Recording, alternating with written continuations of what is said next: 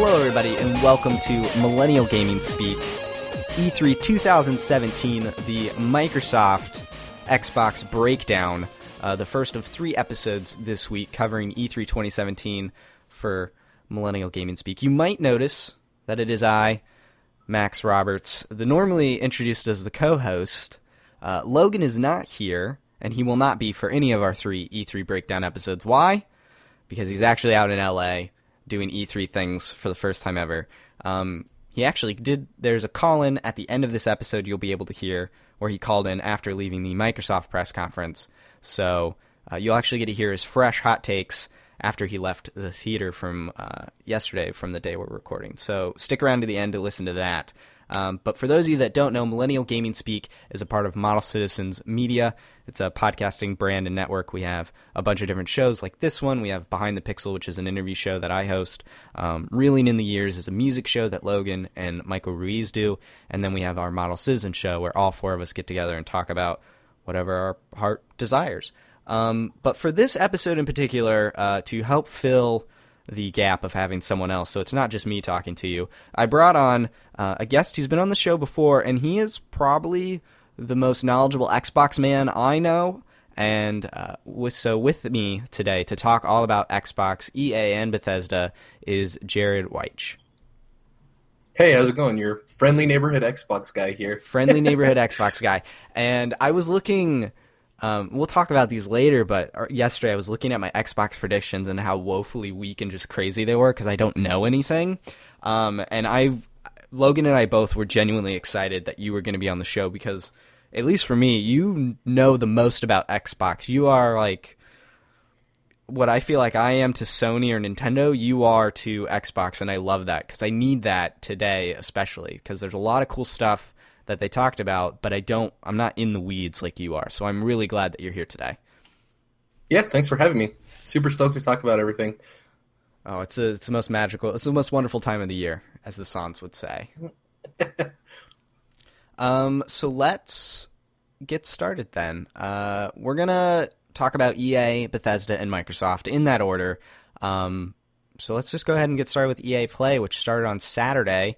It was It was an hour long, I'd say, but they really didn't have a ton of actual games. I think they had three sports games, Need for Speed, an indie game, and then some Star Wars and BioWare's new game. So right off at the top at the show, they started with a drum line, the Patriots drum line, and I hate the Patriots, so I was particularly a little upset about that, but... Jared, what did you think about Madden? So first off, I also hate the Patriots. I also really dislike Tom Brady. So like seeing like 12 people out there in Tom Brady jerseys was bad. But I do like the musical beginning. I think this is quote unquote a lot of people learning from Sony. I think that it was a really interesting way to start it outside of them wearing Patriots jerseys. Uh-huh. But yeah, we got our first look at Madden 18 Long Shot, which was actually teased in the Madden 18 teaser trailer that came out a couple of months ago, or maybe a month or so ago when they first announced Tom Brady was on the cover. We just got like a brief tease of it. We didn't know exactly what it was going to be. I forgot he was like on the cover. Why'd you have to remind me? Unfortunately. So yeah, this was the big unveiling. I think it was really cool. I mean, it's heartfelt, it's serious. It has one of the actors from Moonlight, which I can't remember his name off the top of my head, but he's a really good actor. He's kind of blowing up now, which shows that they're taking this more seriously than you would think because I'm pretty sure that guy isn't cheap. Probably not. So Longshot is their single-player story, right? Kind of like they did with FIFA the year before? Yeah, and I think the biggest things that came out in a press release afterwards is it will not feature a single loading screen, which is kind of crazy, in the entire long shot mode. And also, you will not play a single NFL game, which I also think is huge because I do think that gives it a reason for people to actually go into the mode and play it. People no longer have NCAA football as an option to play anymore due to collegiate athletes wanting to get paid, and there's that whole situation with the NCAA right now, and their likenesses being used in video games. NCAA was kind of skirting that line because they use the collegiate mascots and stuff like that, but the players are never named or anything like that, and people could input their own specific rosters. But anyways, I think that Madden 18 Longshot actually bridges that gap a little bit, because since no one has the ability to play NCAA football anymore, they still want that collegiate experience. And having a single player like this where you're basically guiding the decisions and actions of somebody through the NFL Combine, which is kind of the workout they do before they enter the NFL, and him getting drafted. Mm-hmm. The other thing that they also said is that Longshot actually has multiple different endings. So you can end the single player mode and be drafted number one or high pick. You can, and they didn't say specifically all the endings, but they said you can even finish the game without even making it to the NFL. So there's multiple endings to the story mode. So I think that's huge. I think it does what people have asked of adding more content to a yearly sports franchise that a lot of people see as just like a roster update. There's a lot more that goes into it. Yeah, that's very true. Yeah, I think it's adding more content, adding more value. In the recent years, FIFA Ultimate Team and Madden Ultimate Team have blown up. It's probably EA's biggest moneymaker. They're the basically collectible card games inside of the sports games. And even though those have added value in terms of time being played outside of normal franchise mode, I think adding a single player even adds more content there. Also, later on in the show, we saw FIFA have a sequel to their story mode that they introduced last year, which I think is really promising for Madden players, because that shows that what you invest in this story mode will more than likely be continued next year. So there is even more value there, because it is a not a one-and-done story. So right. I think that's huge as well. It's when they specifically announced the sequel to the FIFA story, I actually was a little confused. I didn't know if the Alex character was a real human being or not. It was even more confusing to find out he has a verified Twitter account with only 2 tweets. So It was, that whole thing was a little baffling, but the idea that they are having this sports narrative continue over and over, and it sounds like in Madden even having your choices impact potentially next year's Madden game as far as your story and your playthrough, seems to be pretty interesting, and keeps it fresh. Gives you a reason, besides the new multiplayer tweaks and like the core gameplay changes, to come back and buy Madden. I've never been really a sports video game kind of person, but this is really cool to see them invest into this side of the games industry and development into a sports game. It spices it up, and even draws in people like myself that really care more about stories and things like that into playing a sports game. Granted, if the story is good or not, and we'll just have to kind of wait until we hear about that. I did never remember hearing anything about the FIFA story mode in particular. The interesting thing to not to interrupt you, but no, go for it. People tend to forget, like, EA owns BioWare, so of course if they introduce a story mode, it's going to have these decisions that kind of affect the outcome. That's like BioWare's thing, you know? So bread and butter. I think EA Sports having BioWare there of, like, you know, developers talk. I think a lot of times that's one thing that doesn't really get mentioned is that developers are about helping each other, and especially when they're all kind of under the same wheelhouse, they like to give each other tips and advice and things, right? So I guarantee you the EA Sports guys have at least had simple conversations with the BioWare guys of like, hey, we want to introduce these like light RPG systems of a narrative that's kind of a little bit more complicated and complex. What's the best way of doing that? What have you guys found? Because the fact that it has multiple endings, I think that they did take a lot from BioWare in that. Well, which is cool. you even see that within Microsoft with Turn 10 and Playground Games, where they have this connected pipeline for the Forza games, and now they're essentially flip-flopping every other year. And, you know, so when Forza Horizon adds weather, then Forza Motorsport's going to have weather next time, and then, you know, all these different things, and they help make better games because they work together under the same, not studio brand, but publishing brand. So it works out for them. The next kind of stuff, we're not going to go, like, super deep into each show. We're going to talk about mostly the things that we both thought were big highlights, but we'll kind of briefly mention everything else as well.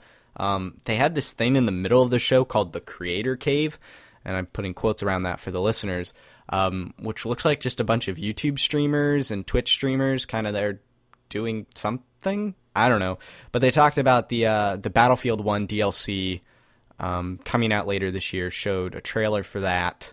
The FIFA and some esports talk, like we just mentioned.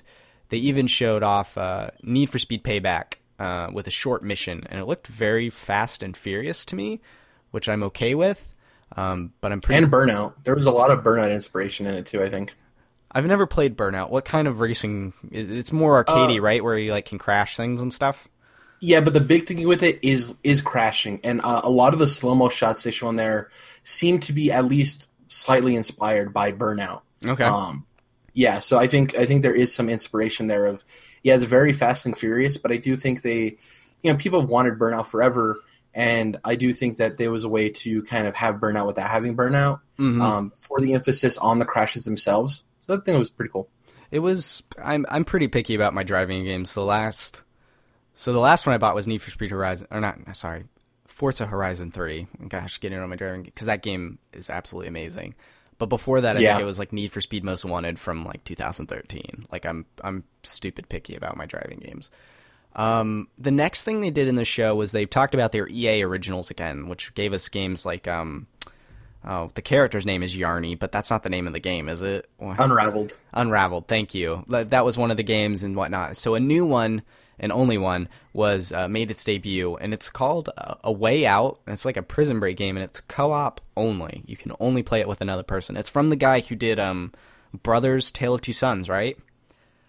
Yeah, one of my favorite games. I love that game to death. I've never played it. I've been told now that A Way Out is out, announced that I need to play the Brothers game. I think I have it free from somewhere. I don't know. You lose track of all these games, but it's this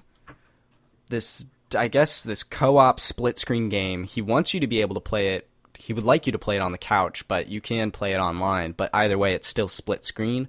And so, like, Jared could be playing, walking around in an environment, and I could be in a cutscene, and you can see him moving, and you solve puzzles and interact together. It sounds very unique, which I think is kind of the coolest part about it, is EA putting money behind this, because it doesn't look like an indie game. It looks very well produced. Seems pretty high quality, but they're putting money behind this very unique idea, and it really is. It's almost a closed off idea, kind of like Skyward Sword is motion controls, and so that is a barrier. Everyone has to play that game with motion controls, and so with A Way Out, the barrier is you have to have someone else to play with. I'm curious if they're going to have the ability to just find someone else to play with, or you have to have a friend, like in Destiny when you're doing raids and stuff. Oh, yeah, I don't know. I thought you were just going on. No, I did it. It's like, I think that's all I got. Yeah. The interesting thing here is when they brought Joseph, I don't know how to properly pronounce his last name. I think it's Ferris, or it might be Ferris, which is interesting. His brother is one of the lead characters in this game, and his name is Ferris Ferris. I did really see that weird tweet. I think when they started talking about EA Originals, which I think was Patrick Sutherland, was the one who came out and talked about it. Uh-huh. And he's like, oh, we've been working with the creator of Brothers: A Tale of Two Sons, and we want to show you his next game. The last thing I would have predicted is A Way Out. It does not look like an indie game. It doesn't. It looks like a mid-tier to like a 2.5 a game. Like, it looks solid. You can even, somebody who's not super into games, they might even see it as a game up there with the likes of like Uncharted and Halo, and I'm not saying it's to that level, but the eye test anyways, it looks like more than an indie game, right? Mm-hmm. And I think that limiting it to specifically co-op is great because that's the creator's intent, and I do think there will be matchmaking systems in it, and you'll be able to find people randomly. The beauty of it, though, is I think, yeah, there is a certain way you're supposed to play this co-op. You can't play it any other way. The beauty of it is he stresses couch co-op, and that means that I don't think that the limitations of it, you have to play co-op, aren't the same as motion controls, because I don't think they hearken to the same difficulties. No, I don't know, it's odd. It won't be outdated. Motion controls, like Skyward Sword, having, for example, an HD remake of Skyward Sword would be very difficult because motion controls are fundamental in that game's design. But co-op is something that has been around almost since the beginning of video games, having two people play together. So it's not like it's locked behind something, but it is a unique gameplay thing that everyone is going to have to play with someone else in A Way Out. There will be no... I'm sure some streamer will have like two controllers next to each other and try to play by himself, but you know, the vast majority of people will have to play with someone else. And the huge thing too is Joseph, the creator of the game, is someone who likes to change up what the player is doing at all times. Mm-hmm. In Brothers: A Tale of Two Sons, the main mechanic was that you controlled one brother with one stick and one brother with the other one. But through that entire game, what you were actually doing and how you were implementing that mechanic specifically changed. It felt refreshing over and over again. And it didn't feel like it was changing for the sake of changing. And I think that's one of the biggest things, because he made that an emphasis for A Way Out of, you know, you're constantly going to be doing new and different things. He's like, you're going to be doing everything. Well, maybe not everything, but you're going to be, you know, you're going to be doing a lot.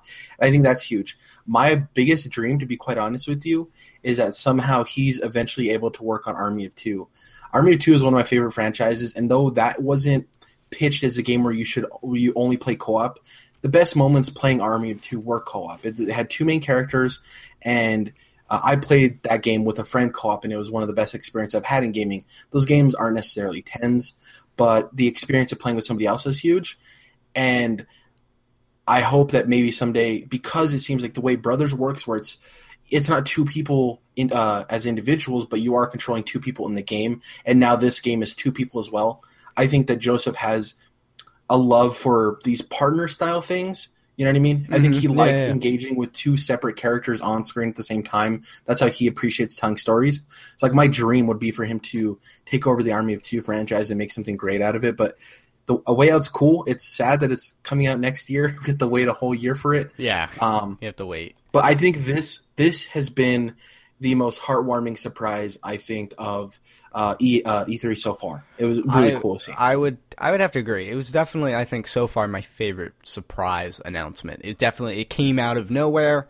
There were no leaks, no nothing. It was very exciting to see, and I hope the game does well, because then I hope EA looks at it and goes, couch co-op is something cool, and maybe the rest of the industry looks at it, because I feel like couch co-op is something that kind of was being phased out because of online and be able to play with all your friends.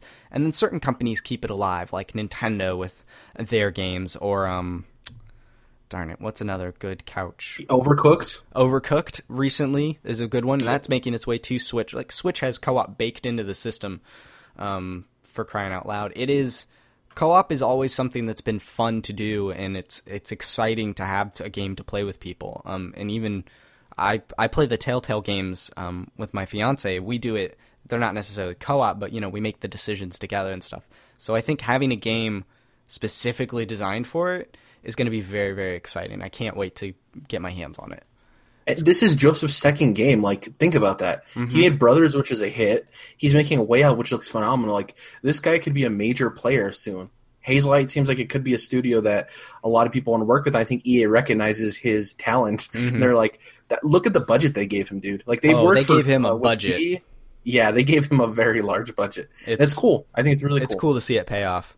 The next thing that EA did was tease BioWare's new game, fresh off of Mass Effect Andromeda, coming out a couple of months ago, to, I'd say, lukewarm reception, not as high as everyone thought it was going to be, due to some technical issues and story just not shaking out the way people hoped.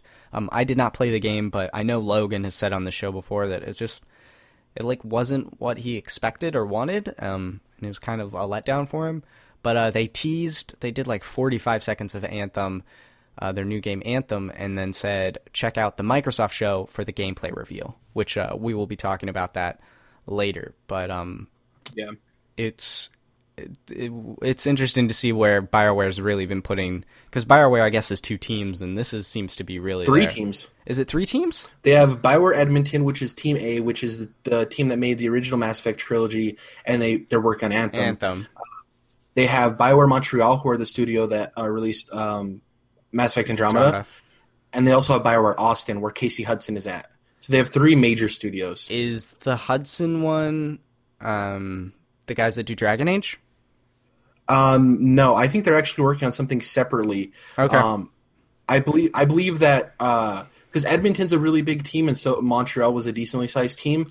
We do know that Dragon Age is in development, but I don't remember exactly what team it is, and I don't believe it's BioWare Austin. Okay. I could be wrong about that, but off the top of my head, I don't think Hudson's working on Dragon Age. Okay. And then a couple other things that they closed the show out with, NBA Live 18. They gave us like a trailer. It was weird. It did have the one thing I thought was interesting was that it had like professional stadium, you know, arena games, and then they had street games. And I haven't really seen street basketball since, as a kid, I remember the NBA street games. So that's... They have street stuff in 2K. Like, oh, they do? Biggest thing... Yeah, my biggest thing is I love 2K. 2K is like... I love 2K and Madden. Those are like the sports games. Madden I go to every year. 2K, I can skip a year every now and then, but I'm super familiar with the franchise. This NBA Live 18 demo did absolutely nothing to prove to people that this is better than 2K. They offered a free demo coming out this fall, which is huge because you need to be able to get this into people's hands and say, like, no, there's a reason to get this over 2K. Mm-hmm. And another big thing is I would strongly bet that this game does not release at $60. I think that EA is going to be aggressive on it, and they're going to release it at a price point of $40. Okay. NBA Live hasn't been around for the last 2 to 3 years. They can't compete with 2K. They didn't show anything in this to say that it's better than 2K.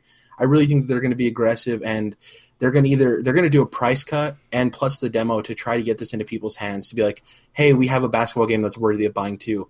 If they launch at $60, it's dead on the water. I strongly believe that. Okay, Now I'm getting a phone call. Go away, Mom. Yeah, Mom. Yeah, go away. And then they closed out their show with, and this still took me back, because they announced the amount of time up front, but they closed the show with 30 minutes of Battlefront 2 talk and multiplayer, mostly. They played like an entire multiplayer match that was probably 15, 20 minutes long. It's more Battlefront. The worst way to end this show I've seen in the last like 2 or 3 years. It was too long, man. Well, not because this footage they showed wasn't cool. The problem I have is that they had the lead actress in the story mode, which she did a phenomenal job. By the way, she absolutely killed it. Yeah. The problem is they had her up there talking about how much the game's changed, how much they've listened to people. We introduced a story mode, but then they don't really show anything about the story. Yeah. Then they do the multiplayer match that's shoutcasted that was really awkward. And then once that match ends, they cut back to the stage and then say bye and then leave. The weird thing, for me, it would have been better if they had her come out, talk, even if she didn't say anything about the story, which I would have really appreciated it if they did a deeper dive on story mode. Her being like, thank you for watching the show. If you guys want to stick around, check out the 30 minutes of multiplayer. But for them to force that into the show, not let you know it was ending, then come back and end it right after that was a poor way to end the show. I know a lot of people like Star Wars, but you have to realize there also is a huge segment of people that watch E3 that don't want to watch 30 minutes of multiplayer gameplay, you know? It was a poor way to end the show, I think. Really poor way to end the show. I do hope tonight we see some single-player Battlefront at Sony's press conference. Yep, I think that's where we're going to see that. But I was hoping to see some yesterday or 2 days ago at EA Play. But really, that was all of EA Play, was just really three sports games, Need for Speed, one indie game, we'll say indie, and then BioWare and Battlefront. So they kind of finished. And a teaser for Microsoft's conference. Yeah, basically. By way of Anthem. It's like, hey, check this show out because it's going to be cool. We're gonna do Bethesda now, which happened after Microsoft, but the two don't really tie together. But Bethesda's was just so short; it was 30 minutes long, and so I wanted to just do that real quick before we do a deep dive into Xbox and everything they showed. And I think, and Logan might reiterate this when he comes onto the show proper next week. It really seemed like the Bethesda showcase was something you had to be there for, because they did this whole theme park themed area. Like, there were a bunch of different areas for each game they had, and even the games they announced after the show had their own special areas. It really felt more, because the show itself was 30 minutes short and sweet with only 3 things we didn't know about. Big thing, or 4 things we didn't know about. It was, and for me, it was at 1 o'clock in the morning. I was like, all right. Or 12 o'clock or whatever. It was late at night. I was like, all right, I wish there was a little bit more here, but it still seemed cool. Pete Hines came out and opened up the show with 2 VR games from Bethesda that are coming out this year. Actually, every game we saw is out this year before the end of 2017.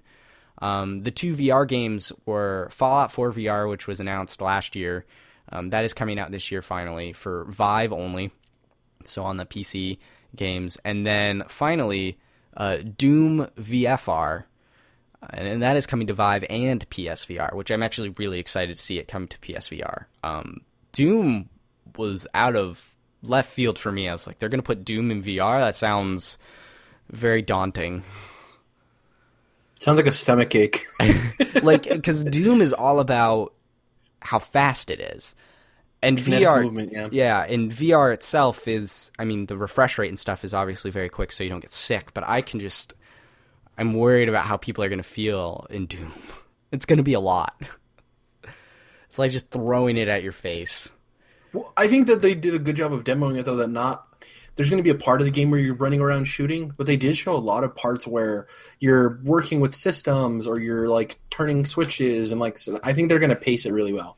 I hope anyways. It doesn't seem like, my fear was that it was going to be Doom from front to end of you shooting nonstop. And it seems like they are going to break it down to there's shooting sections, but then there's also going to be sections where you're messing around in this world. I think the biggest thing with the VR in general is your experiences in it from just an exploration standpoint are super important too. And I think they get that. I think that's why there's going to be sections where it's no, just make yourself feel as if you're in the world of Doom. You don't have to worry about shooting all the time. And I think that's cool. Yeah. I'm very, very excited, especially since it is on PSVR. And it's only, I think, going to be $30. So it shouldn't be, I imagine it'll be kind of like Arkham VR, maybe a little longer, but it's going to really just kind of immerse you in that world and make you feel like the characters in that world. Because that was something that Arkham VR did so well, is it made you feel like Batman without being an entire, Arkham game. So it was really cool to see that game kind of announced. That was really kind of a great way to, I think, start the show. Did you have anything you wanted to say about Fallout 4 VR? I kind of brushed over it because it was announced and it is just Fallout 4. I think this is huge from the standpoint of Fallout 4 is a very big game. It's a very long game. There's a lot to do in Fallout. And I think that this is huge. Resident Evil 7 being played front to back is cool. That's a very linear, very tight experience. It is, yes. Not taking anything away from it, but it was impressive. This is another one-up, I think, of this is for Fallout VR to be completely playable through VR is huge. All of the mechanics and systems in that game to be able to be played in VR, I think, is crazy. It's going to be interesting to see how many people, the crossover, people who love Fallout that also have VR, that also want to play through the game again in VR. Yeah. It's a very small cross-section, probably. I'm also... I think it's cool, though, but yeah. I'm a little worried about Fallout 4 specifically, just as far as how... I've never really dived into a Bethesda game. I rented Fallout 4 for free one time from a Redbox and tried to install, and it crashed on install. I was like, thanks, Bethesda. But I'm worried about how janky it'll be, because VR is so important to be consistent and smooth and not jittery, or people will get sick and it just won't feel good. And I'm worried about that experience. Now, obviously, it is Vive only, so it's going to be running on the top and best PCs out there. It's not like the PS4 is going to try and run this. So I think that's why, though. I think it has to be. You see why Doom is on PSVR and Fallout 4 isn't. It's because, we need to have this playable at its peak for it to not be janky. Yeah, it makes sense. I do hope, because I think it's really cool to see a huge open world game be in VR. Kind of the middle of the show was, besides two things, was everything announced already with some cool little stuff thrown in. They talked about Elder Scrolls Online, talked about how big their player base is now and how Morrowind is out. I thought Morrowind was already out, but they said it sounded like it wasn't out yet. Yeah, they're basically saying hey, go play it now. Yeah. I think they were just trying to make a bigger push for people to be there's a new expansion. Or for people who haven't ever played it yet, it's you haven't gotten to Elder Scrolls Online, now's the time. We have Morrowind. So yeah. I think they were just doubling down on that. That's kind of how it felt. And then they announced something called the Creation Club, which essentially is just mods for PC, console, curated or created by Bethesda and paid for. So you use credits that you will pay real life money for to buy these mods in the game that will automatically and flawlessly work with your game and your save, no matter which platform you play on. And what do you think about paid mods? I think it's fine if it's coming straight from them. You know, it's going to be high quality. Mm-hmm. I think charging for, I'm not saying before anybody like jumps on me, I'm not saying community developed mods aren't high quality. It's just that you know that they're going to be polished in a way and work like the compatibility is going to be, you know, top of the line. It's Bethesda. I don't think it's bad necessarily. I think this is an interesting route to take in the future for Bethesda games, because if they develop the model of, we released the game, all the DLC is free, but we're going to interlace that with mods that you can buy. I think that's an interesting way of, hey, if you want extra content that's not just DLC, you can pay for it. Mm-hmm. I don't think it's that bad. I think the way they announced it was kind of weird because they weren't super forward on it. Yeah, I don't think it's like the end-all, be-all, but I do think it was awkward the way they went about announcing and stuff like that. But it's whatever. I mean, it's kind of just in the middle of the show, and then they disappeared. Yeah. Yeah, just like go gloss over it. Here it is. The next part, the Elder Scrolls Legends. Yep. The reason I wanted to get into it is because, like, I think a lot of people glossed over this. For me, it's my favorite CCG right now. I played tons of Hearthstone. I'm not a huge Blizzard universe guy. Like, I'm not a World of Warcraft person. Diablo. I love Overwatch so much, but it just didn't have enough there for me. I think CCGs are all about basically the tone of it and the lore and the world that it takes place in. And for me, I love Elder Scrolls. It's one of my favorite series ever. Like, I absolutely love Elder Scrolls. So when this was announced, I was like, this is a world I want to play in. I think the card game on it, from a strategy standpoint and a game design standpoint, is really good. Gwent is cool and all, but I don't really like the systems in Gwent. I don't like the game design of Gwent. Elder Scrolls Legends, I think, is a really good card game and has a lot in its future. And the fact that they announce all this content to be coming out of the Heroes of Skyrim and stuff like that leads me to believe that they're people are like, oh, that's strange. Why wasn't Skyrim in it? I think the point of it is the Heroes of Skyrim, I think it's going to be, there's legendary cards in the game, right? Like any card game. And I think that the Heroes of Skyrim is going to play on people's knowledge of Skyrim. So there'll be familiar characters you remember, familiar events, that kind of stuff that directly ties to Skyrim.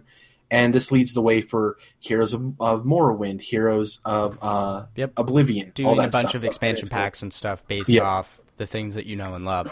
And kind of what you said there, how it's a world that you love and connect with, that's why I like Gwent, is because I love The Witcher 3, and I love... Exactly. Like, I have the decks, the Gwent decks back there. Like, I love Gwent, and that's part of why, is because I love the world and I love those characters. So I see I can see why... you and other people would be super excited about it because they love Elder Scrolls. Speaking of Skyrim, they against Logan's prediction, they did talk about Skyrim on the Switch, which I was surprised too. I was like, wow, they're actually talking about the Switch at Bethesda. And they showed off Skyrim with amiibo support, where you can get the Master Sword and dress up like Link. And Breath of the Wild outfit, yeah. And it has motion controls, which are, who cares, but amiibo support in Skyrim? What is this world? What happened? Exactly. Oh my gosh, that's crazy. I'm glad that they talked about it. I thought they weren't going to. I thought we were going to pretend it never existed, but it does. And they're actually putting some exclusive Nintendo stuff in it, and that's kind of cool. Don't you think, to me, this... I don't know, people have this weird idea of like Bethesda is doing all they can to come on Nintendo system. I think it's the other way. I think this being in the show is totally not a Bethesda move. I think this is Nintendo. I think this is Nintendo, we want you to show Skyrim on the Switch, and we want to implement amiibo support however we need to. If we need help, send a team to help you with that. And then we also want motion controls because we have to be Nintendo and we have to have motion controls. Yeah, it's really odd. It's odd, but it is cool to see it on a Nintendo platform. And it will. The problem is people think that this is a flop. This game will sell. This game will sell very well. I'm sure. I'm not necessarily the person that's going to buy it because I've already put 200 plus hours into Skyrim. Don't worry, neither am I. Yeah, but this game will sell. Like, people think that this game is going to be a flop. This game is going to sell, and you're going to be surprised by the numbers it ships. I'm sure. The next thing that they announced was one of the things we did not know about going into the show, and it was DLC for Dishonored 2. It's called Dishonored: Death of the Outsider. It is out September 15th for $30, and it's standalone. Like, you can just buy this DLC. You don't need Dishonored 2 to play it. They kind of just showed a cool-looking trailer that was very Dishonored, and I didn't play Dishonored 2, so I have no idea what story beats they were talking about, but that DLC is coming. Did you have anything you want to say about the Dishonored DLC? Yeah, I'm not a huge Dishonored guy either. I thought the trailer was interesting for people who love Dishonored. This is great because people were worried that Dishonored 2 didn't sell enough to have any post-launch content, and this shows that it must have sold well, or that this was already something in development and they're just like, well, it's $30 anyways. It didn't take too long to develop. Let's just get it out there. I think this is great for people who want to continue to live in that world of Dishonored. I believe the two DLCs that came out for the first Dishonored, The Witches of Brigmore, and I forgot the name of the other one. A lot of people love those. A lot of people felt that those are better than the base game. So I wonder if this is going to follow that lead and give somebody who's interested in Dishonored even more of what they loved. So I think it was cool. Not for me. I think it being out September 15th is great. It kind of gets out before the rush of October and November. Yeah, and $30 I think is a great price. So it's really cool. It's that sweet September spot, you know, just right before everything gets a little too crazy. The next thing they talked about was Quake Champions and some esports stuff. Announced a tournament for the game, and there's a beta that you can sign up for and play Quake Champions with. It looks, I've never played Quake, but based off footage I've seen of Quake, it looks a lot like it, like very fast, like insanely fast. You want to talk about a stomach ache? That thing, like running at 60 FPS on your computer, like frame rate locked, like if you're not used to that, you'll get motion sick. It's a pretty wicked fast game. Also, BJ Blazkowicz being in the game, I think is really cool. Some people are like put off by that. I think BJ Blazkowicz in Quake Champions makes way more sense than when Duke Nukem got put into Bulletstorm. Yeah. I think it was really cool. I think it was a nice little subtle tease, like, yeah, you're seeing Wolfenstein this conference. Yeah, just like a little heads up. Yeah, exactly. I would say, speaking of Wolfenstein, but that's what they closed it out with. The next thing that they talked with was The Evil Within 2, and they gave us a pretty good extended trailer about the game. Showing off trailer with some gameplay stuff at the very end. The game is coming out October 13th, which happens to be a Friday. So major props on them for that date, because please stick to it, because that's just putting a horror game out on a Friday the 13th in October is just too good. It's too perfect timing. But what did you think of The Evil Within 2 and what they showed? That trailer was pretty long. So my prediction was that it was going to release on Halloween, which is also a Tuesday. Ooh, that is another very good day. Yeah. Friday the 13th, really good too. I think they did a good job of communicating what this game is. The Evil Within was I think for the most part was a cult hit. It sold decently well, but it didn't do blockbuster numbers. I think they did a good job of communicating what this game is to people who are fans of the series and people who are new to it. This guy having to go through this weird system in this bathtub to go to his past or his future or a separate universe. It was very scary, which is good. I wasn't scared, but it definitely was this is a horror game. Understand that this is a horror game. This is spooky. Exactly. I think at the end of it, where they showed the quick montage of gameplay was huge too, because, I think they met both camps of what people like. People like these scary, movie-type cinematic stuff, but people also want to see gameplay. And I think them having that montage at the end of gameplay allowed people to see that, for people familiar with Evil Within, there's some new concepts and some new mechanics in the game. But for people who are unfamiliar, it's this is what you're going to be doing. You know, it's an action game and it's a horror game. It's not just, survival horror, hunker down. And I think the success of Resident Evil 7 and Outlast 2 will definitely benefit this game and its release date, I think, too. I think Evil Within 2 is going to sell surprisingly well. I hope so. I'm very intrigued by this game. It looks pretty good. I love a good horror game. And if Logan was here, he would make fun of me for not finishing Resident Evil 7 yet. But I'll get there. I promise I'll get there. And then, kind of like we mentioned not long ago, they closed out their 30-minute showcase, which I think we'll talk about here in maybe at the very end, but they revealed Wolfenstein 2, The New Colossus, with another kind of extended trailer, and it is coming out October 27th of this year. That trailer was all over the place for me. It started with this weird teaser thing, like TV show. It then went into some gameplay, and then there were cutscenes like all over, and then there were gameplay clips. It was like they took Wolfenstein 2, threw it in a blender, poured out a drink, and was like, "Here, drink it. It's Wolfenstein 2." It was crazy. Yeah, I think that this. Besides their presentation, their conference taking place like outside, that was a huge reason why it was like later at night, because they didn't want people to die of heat exhaustion or get sunburned. I think the other thing is that they wanted to be able to curse. There was quite a bit of cursing in the Wolfenstein 2 extended trailer and demo. But P. Hines came out afterwards and like went crazy. Yeah, but this is streamed online, so it's not like under FCC, right? So it's not like TV where you have to do it late, right? Yeah, I think it's just from a company perspective. They're like, there's going to be less kids watching. I think that's kind of ironic because they did open the show with that montage with all their kids. Yeah, their families. Yeah. It was a little fun. I could be reading too much into it, but as far as Wolfenstein itself, first of all, I like that it's Wolfenstein 2: The New Colossus, not just Wolfenstein: The New Colossus.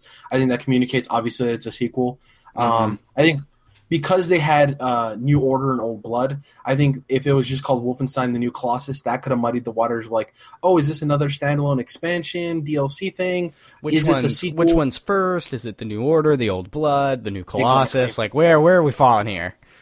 Exactly. I think Wolfenstein 2 makes it clear. I think the game looks incredible. I loved the first Wolfenstein. Like Wolfenstein and Doom are like some of my favorite games the last couple of years as far as shooters go.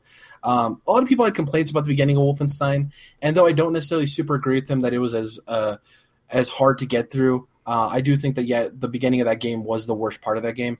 But introducing the villain right away, I think was huge. Introducing the humanizing moments of them sitting in that diner and the Nazi officer walking in, getting a milkshake, acting like everything's cool, and then asking him for his ID. Showing new characters. One of the big things of the first Wolfenstein was the rebellion group you come to meet and work with. And I think having a couple of those old characters, plus introducing two new ones, the black woman with the big afro that has the dud grenade and that other guy, I think it's really cool. Showing B.G. Blazkowicz with a family now, or a family in the making, I think is huge. That can lend towards the direction of this franchise, of how exactly it's going to play out. Yeah, the introduction movies of like the 1940s television show were interesting. I think those would be better played off in like actual marketing and not so much at a conference. But yeah, I'm excited for Wolfenstein 2. Same release date as Assassin's Creed Origins, which we'll get into with the Microsoft conference. But I do think they're different audiences. Oh, yeah, it's just cool to see. Sure. Wolfenstein 2 come out this year. I was under the impression that it was going to be their spring game next year because Bethesda for the last 2 to 3 years have had that big spring game right before E3. They had Doom. They had Prey. I thought this was going to be it. I know we're going to go into the closing of the show now. Really quick before we talk about the actual length, I think it was weird that we didn't see any Prey DLC. Last year we saw, even though Doom released that quick, they talked about Doom DLC. So I wonder if they're just not planning any Prey DLC. I think it sold pretty well.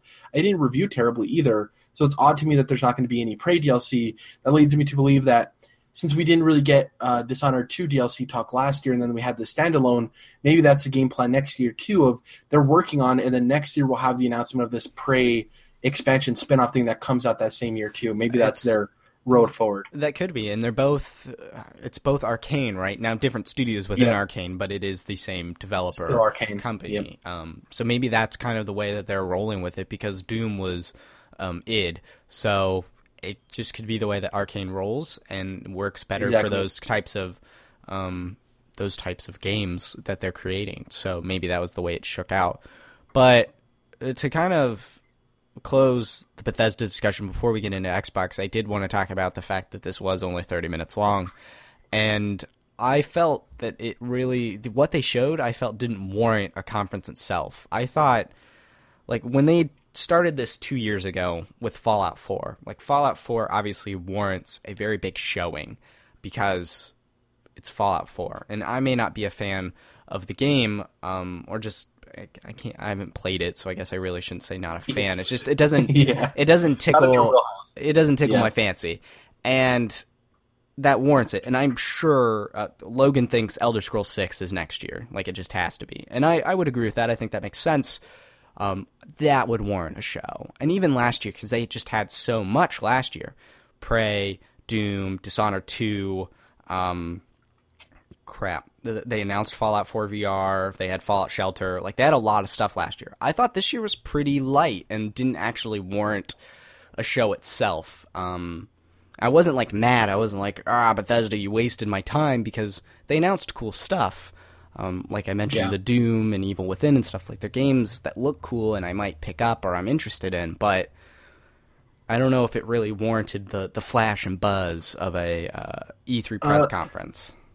I think the way I look at it is this was an off year for them in terms of they saw great games coming out, but it was an off year if they didn't have the big bang game. Yeah. The thing is that we heard that we were possibly going to see their new IP here. People are like, oh, we still might see it at PlayStation. Bethesda doesn't really – if they don't show it at their own show, it's more than likely going to be at Microsoft. They partner more with Microsoft than they do PlayStation. Yes, they do. Almost every time. Mm-hmm. So I don't think we're seeing anything new from Bethesda at PlayStation's conference. We might see Skyrim Switch again at Nintendo, which I highly doubt considering their conference is like – you talk about short. This one was 38 minutes. That one's going to be 25. Wait, it's confirmed 25? I was hearing 30. It was going to be 30, and then they were saying it's 25 minutes. So I don't know. The thing is that please Super Mario Odyssey be good. On the surface, I completely understand the argument of like you had two big announcements. This could have just really been a press release and put these two into other conferences.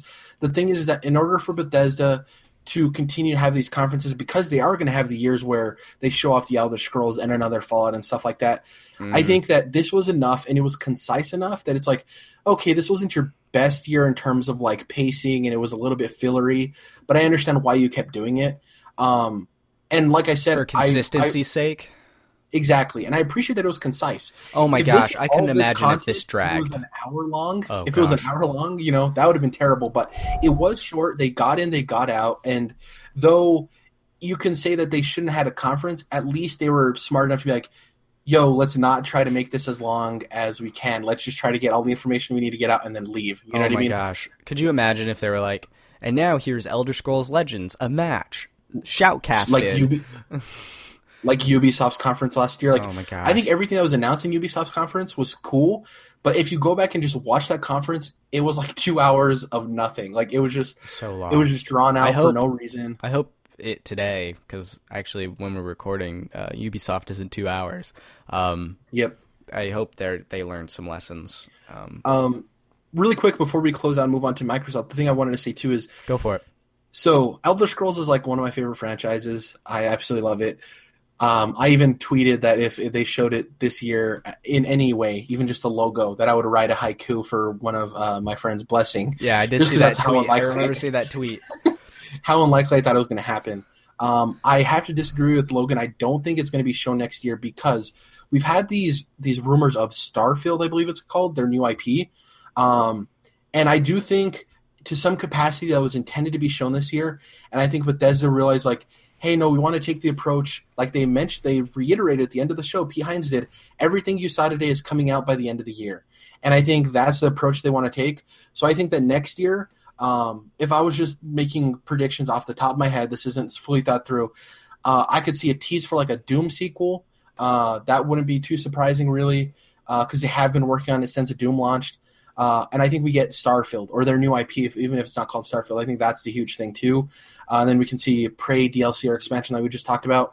We might see Elder Scrolls, but I doubt it's gameplay at all. Maybe a logo and maybe a tease of what's to come, maybe just the name. But I do think it's as crazy as people who think that Last of Us Part 2 gameplay is going to show up on Sony stage. It's whoa. I think that's going to happen. Personally, I think that's way too early in development, but Naughty Dog works really fast. But speaking of BioWare, BioWare, Jesus Christ, getting everything mixed up. Bethesda, I think that they are just going to show Elder Scrolls the year it's coming out. I think that makes sense as well. I think they've really set a trend since Fallout 4 for developers to announce a game and then the game's out sooner rather than later. And you see games like South Park Stick of Truth, The Fractured But Whole. It's like been 2 years since that game's been announced. It's way too long, and we're just ready for that game. But Fallout 4 was, here's Fallout 4, out later this year. That was big, and I think Bethesda would want to stick with that, that kind of trend that they helped set into motion. The odd thing I think is Bethesda, to me, has had the quote-unquote worst conference so far, but it has two of the games I'm most excited for, like Evil Within 2 and Wolfenstein 2 I'm super excited for, and I don't think the presentation was necessarily bad. I just don't think there was a whole lot of content there, you know? I think EA Play's conference from a structure standpoint was worse, but they did have a lot more games in there, you know? Mm-hmm. Games we didn't really necessarily know about or didn't know a whole lot about. It's this odd balance of structure, length, and content. Because you could have... that's what we're going to... Yeah, sorry, go ahead. No, you're absolutely right. We're about to get into it with Microsoft because Microsoft really had to hit all of those. They had to hit all of those, and actually, you ready? You want to just talk about Microsoft? Yeah, I'm always ready. Yeah, that's why I brought you on here. This is it, folks. This is the moment we've been waiting for. But actually, before we get into the show, I asked you and asked all of our guests for the E3 shows to bring your predictions that you had for the big company, because I kind of want to compare and contrast ours with yours, and before we, with all the news in hindsight.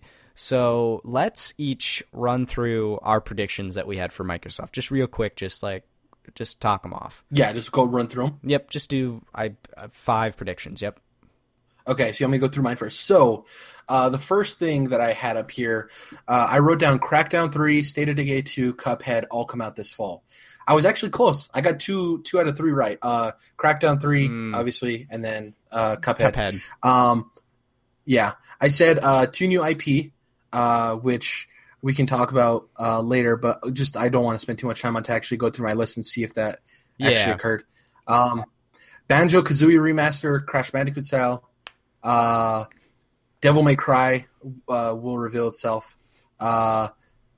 I said Project Scorpio would be called Xbox One P for Xbox One Premium or Xbox One Titan. Neither of those occurred, obviously. I said the price point would be $449 or $499, obviously. And my last one, because I had a bunch more, but I'll just do my last one. PlayerUnknown Battlegrounds coming first and exclusive, and I nailed that one. You nailed that one right on the head. Yeah. Mine, really quick, for those that didn't listen to our E3 predictions episode last week, I had Project Scorpio will be called Xbox Elite. It will be priced at $499.99 and will launch September 19th. I also did a Crackdown 3 demo and will launch with Scorpio. I said Tomb Raider 3 will officially be revealed, the Shadow of the Tomb Raider, and also we'll get a teaser for the Marvel game that's coming from Crystal Dynamics.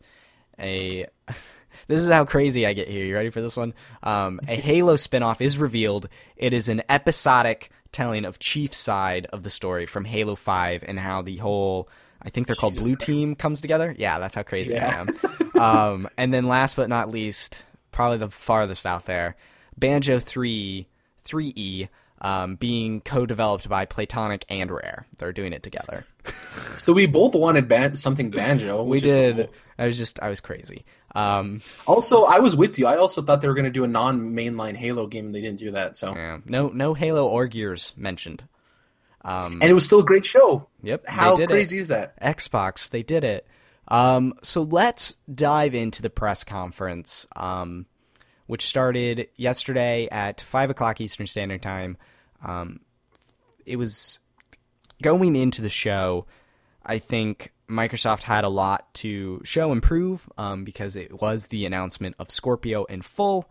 And a lot of people were worried about the games and content things for Xbox, because you've got the Switch, which is doing something unique with its platform as far as the portability aspect goes and constant multiplayer, and then Sony just seems to be knocking it out of the park with first party and second party exclusives. And so a lot of people were curious what Microsoft would do and how Scorpio would the response to Scorpio would be, in light of the PS4 Pro being a 4K box, how they were going to advertise and push it.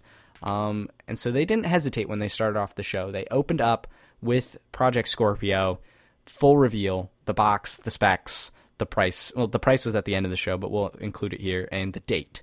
It is officially called Xbox One X, which, if you put the abbreviation together, spells Xbox, so it's kind of smart, I guess. I prefer Elite because that matches the branding with their controller, and also would have got me the prediction. None of the specs they mentioned were new from the reveal with Eurogamer a couple of months ago. So they kind of just went through them again, and I'll briefly mention them here. 6 teraflops, 12 gigabytes of GDDR5 RAM, 326 gigabytes memory bandwidth. They didn't say this on the show, but later we heard it was a terabyte hard drive. It is the smallest Xbox ever, apparently. It is smaller than Xbox One S, which I thought was kind of impressive. And it launches November 7th of this year at $500 US dollars. It's easier just to say that. What is your impression of the Xbox One X as a box from like the box perspective and all the things they talked about here? So one thing they didn't mention at the conference, but they mentioned about a week or so before the E3 presentation, was that they actually unlocked an extra gigabyte of the GDDR5 RAM for developers. It went from 8 to 9, which I think is huge. That gigabyte can mean a lot for developers. Absolutely, I think. Yeah, it's bigger than people really talk about. The box looks really nice. The funny thing to me, and I think this is hilarious, is that when PlayStation announced PlayStation 4 Pro, they made their already existing PlayStation 4 Slim bigger. Like, they just added another layer to the cake. Xbox comes out and announces their basically beefed up version, and it goes off of the Xbox One S design, but it's even smaller. So I just thought that was hilarious. It is honestly impressive that they put that much power in such a small space. And it has a liquid cooling vapor chamber in it because they do not want this thing overheating. The box from a design perspective is super impressive. To me, it looks like obviously an Xbox One S, but since it's all black, this matte black, and the entire back and sides are just vents, it kind of reminds me of the PS4 design, except just not slanted in the front. I am curious how quiet this thing is, because one of my favorite things about the Xbox One and the S, even though I don't own an S, but I have friends that have it, is just how quiet it is. It is a silent machine. So I'm very curious how quiet this box is. But the amount of power that they packed in that tiny box, super impressive. Well, even their design choice for the disc tray of, like, it's not on the top block. It's actually hidden underneath. It's in between the separation of the two chunks of the console. Oh, it really is? I think that's really huge, too. Yeah, it's the so, like, you know, on the Xbox One S, how the disc tray is kind of on the top left in the middle section of the top rectangle. Mm-hmm. It's actually in between the two rectangles now. It's, like, kind of, like, hidden for the most part, which is super cool for design, because it just looks nicer on the entertainment system. Just sleek, and it's going to sit on your shelf and blend right in. It is, so what do you think about the date and the price? November 7th, $500. So the day is a little bit later than I anticipated. I actually thought it was going to come out in October. I thought it was even sooner. Yeah. The price is, well, both of us guessed. It's not surprising to me. I think that them not going $400 kind of shows that they want this to sell, but they're really banking on the games and the Xbox One S selling. Which Phil has said in interviews in the past. Exactly. This is a premium product. I do think it's still affordable for those who are interested in the performance aspect of games, not just 4K. Yeah, everyone would like it to be cheaper, but I still don't think it's crazy. It's not like crazy expensive. And like I said, they didn't harp on the price too long. They didn't harp on the box itself too long. At the beginning, when they talked about their 3 pillars of power, compatibility, craftsmanship, people were like, oh, God, they're going to just go over the teraflops and all this crap again. They didn't. They skirted over it really quickly. The biggest thing I want to say, too, is they were very, this is what Sony should have done with the PlayStation 4 Pro announcement. They just talked about 4K this, 4K that, 4K this. Xbox came out and said, hey, you know what? There's going to be super sampling for your 1080p TVs. You don't have to worry about having a 4K TV. This is going to make your games run better. Oh, guess what? It's also doing more. It's making all of your games run faster. The UI is going to be better. Like, they made all the announcements of why you should own this even if you're not even interested in 4K at all. And I think that's huge because I know a lot of people who don't own 4K. It's not a consumer-facing product yet. It's, like, kind of still expensive. And them saying, like, hey, you have a 1080p TV? This works for you. It's great. Oh, you didn't even really care about how pretty your game looks? Well, your games will load faster, so you don't have to worry about having to wait through terrible load screens. I think them saying all of that quality of life stuff is huge, and I think they learned from the Sony announcement of, like, yeah, it's cool to talk about the 4K stuff and how powerful it is. That's great. But we also want to say why this is important to those who aren't interested in 4K. I think they did that. They did. You're absolutely right. And Sony, the PS4 Pro does some of that quality of life stuff, but the problem was Sony didn't say it on stage. Yeah, they didn't talk about it. And the message became 4K, 4K, 4K. I think the date was obviously later than I predicted, but just kind of later than I expected in general. October, I thought, would be fine as well. The first week there in November works, I think. The $500. The PS4 Pro is $400, but the difference between these two boxes, besides physical appearance and obviously the games, is the PS4 Pro just upscales things to 4K and HDR. It's not, it's not true 4K gaming. The Xbox One X is true 4K gaming. It is pushing 4K graphics to your TV, and that is the difference. That really is kind of the bulk of that $100 price difference. It also has a proper 4K Blu-ray player, which for some reason Sony didn't put in their own box, even though Blu-ray is their technology. I don't get that at all. So that's really the $100 price difference, and I think that's fair. That's the exact price I predicted. It makes sense to me. I've seen some, I don't want to say backlash. I've seen some criticism, hot takes on Twitter that was like, I paid $500 for an Xbox One already. Like, why am I doing this again? This is a very premium product. I still, while it does do some quality of life stuff like we've talked about, obviously the biggest push of this is the 4K. And I still, just like the PS4 Pro, I don't think you need this unless you have the 4K TV for it. Or if your launch Xbox One isn't working or is malfunctioning, just like with PlayStation 4, of like, hey, there's no point to, if you're going to be buying a new one, why would you buy the S? Just, save a couple of extra bucks, because this one's going to, how would I say this?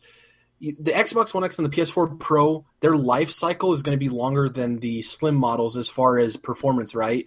So if your thing is broken or it's not working well and you're looking at just buying another one, just save up a little bit and upgrade to these instead of just buying another S or buying the same model. Because they have a longer lifespan ahead of them. Yeah. And I think another huge point is like, yeah, it's $500. I'm not saying it's not a lot of money. But the thing is that if you buy this, you have all of your Xbox 360 library that you already had available to you. You have all of your Xbox One library entirely available to you. Library. Where's Splinter Cell Conviction? Where is Splinter Cell Conviction?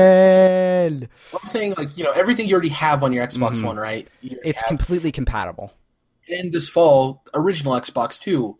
On top of the fact that this, just like with PlayStation 4 Pro, I'm assuming PlayStation 4 Pro. It's probably the case. This already works with all the accessories and controllers you have. So it does. Yes, you're correct. There's these extra costs that you normally would have to buy with the new console. That with PS4 Pro and Xbox, you don't have to because your stuff already is compatible. And I think the power difference is huge. Like, the checkerboarding is way different than native 4K. I think it's. Would I have loved for it to be $400? Of course. Like, who wouldn't have wanted to be $400? Who wouldn't love their cool new video game to be cheaper than what it was announced at? Exactly. But I do think $500 is a competitive enough price for the people to be interested to buy it. And I think that's fine. I agree. I think this box, the price justifies what's inside the box. So let's get into the games themselves, because there were a lot of games. Phil came out during one point in the show and said there were going to be 42 games on stage. 22 of those were going to have Xbox One launch exclusivity. pretty big. So 42 games, that's a lot of games. Some obviously can be glazed over. Others deserve some attention. And they opened the show with Forza Motorsport 7, which I don't think surprised anyone. Yeah. If there's a new shiny video game box, you better believe there's a new shiny car game. They also got a debut, the 2018 Porsche in real life. I was disappointed it did not come from the ceiling. That's where I looked. Logan, as you'll hear at the end of the show, he also looked at the ceiling first. He was like, where's the car coming from this time? So, like, Forza with dynamic weather, it's a better Forza game, which is cool. It's gonna look great on the Xbox One X. Which, by the way, are we just gonna call it the X? Like, what do the Xbox X? What do we call it? I think Xbone X is pretty good. Xbone X. Well, it's funny. So people were joking, especially kind of funny. We're joking that when the Nintendo NX was revealed, the X is going to give it to you. Now there's actually an X product that can give it to you. So yeah. My dream is to see it probably fits best with Crackdown or Gears of War. Xbox One X commercial with DMX in it. That'd be great. Actually, I can see Crackdown doing that. Please Crackdown. Yeah. Please. Especially Terry Crews. Oh my gosh. Yeah. So after Forza, we got the first Forza technically was a world premiere exclusive, but the first world premiere of, I think, any consequence so far at E3. Baby. Metro Exodus, the third, correct, Metro game? Yep, third, 2033, then Last Light, and now Exodus. It appears to be open world, looks pretty darn good. It was like this trailer / gameplay thing, like it was cinematic gameplay. Like there was no HUD. It wasn't, I've highly doubt some of the things that they did in the trailer are going to be able to do in the game, like fight and kick dogs off you when you're climbing a ladder. Like it was very cinematic more than it was gameplay. It was cinematic scripted gameplay. There we go. That is a great way to put it. But they revealed the game. Jared, you were telling me before the show that Metro is one of your favorite franchises. So what did you think about the Exodus reveal? Well, the thing is that like Metro Last Light is one of the most underappreciated games on the 360 era of games. I think it introduces a lot of really cool mechanics into the first-person shooter genre. I just think it's an underappreciated franchise. And we had been hearing mumblings about 4A Games working on a couple of games. They basically unveiled their VR game, which was like, okay, for me it's like whatever, I'm not into VR, right? So I was like, man, is the other game Metro? Please be Metro. And then when we see Forza Motorsport 7, literally, I'm not lying to you, the moment that it panned down and you saw the post-apocalyptic, like, snow-covered stuff, I was like, it's Metro. And then inside me, I was just building up, like, please be Metro, please be Metro. And then the moment that he lit his lighter, well, so he showed his arm, and that was, like, kind of the familiar HUD that you're used to with Metro, or at least, like, the look of it, the aesthetic. That was, like, the first confirmation of, like, okay, I'm, like, 70% sure this is Metro. And then when he walked in and he lit his lighter and the cobwebs kind of caught on fire, that's a huge part of Metro, too. So I was like, okay, this is, like, 95% this is Metro. And then when he leaves the building and he takes off his mask, I was like, okay, yeah, it's Metro. This is crazy. I think that this is cool because in the Metro games, we've had different environments and stuff like that, but this one seems like it's very it looks like it's like in Serbia or Russia or something. It's like very snow covered. There's an emphasis on like mammal type creatures, the big ass bear that comes in towards the end.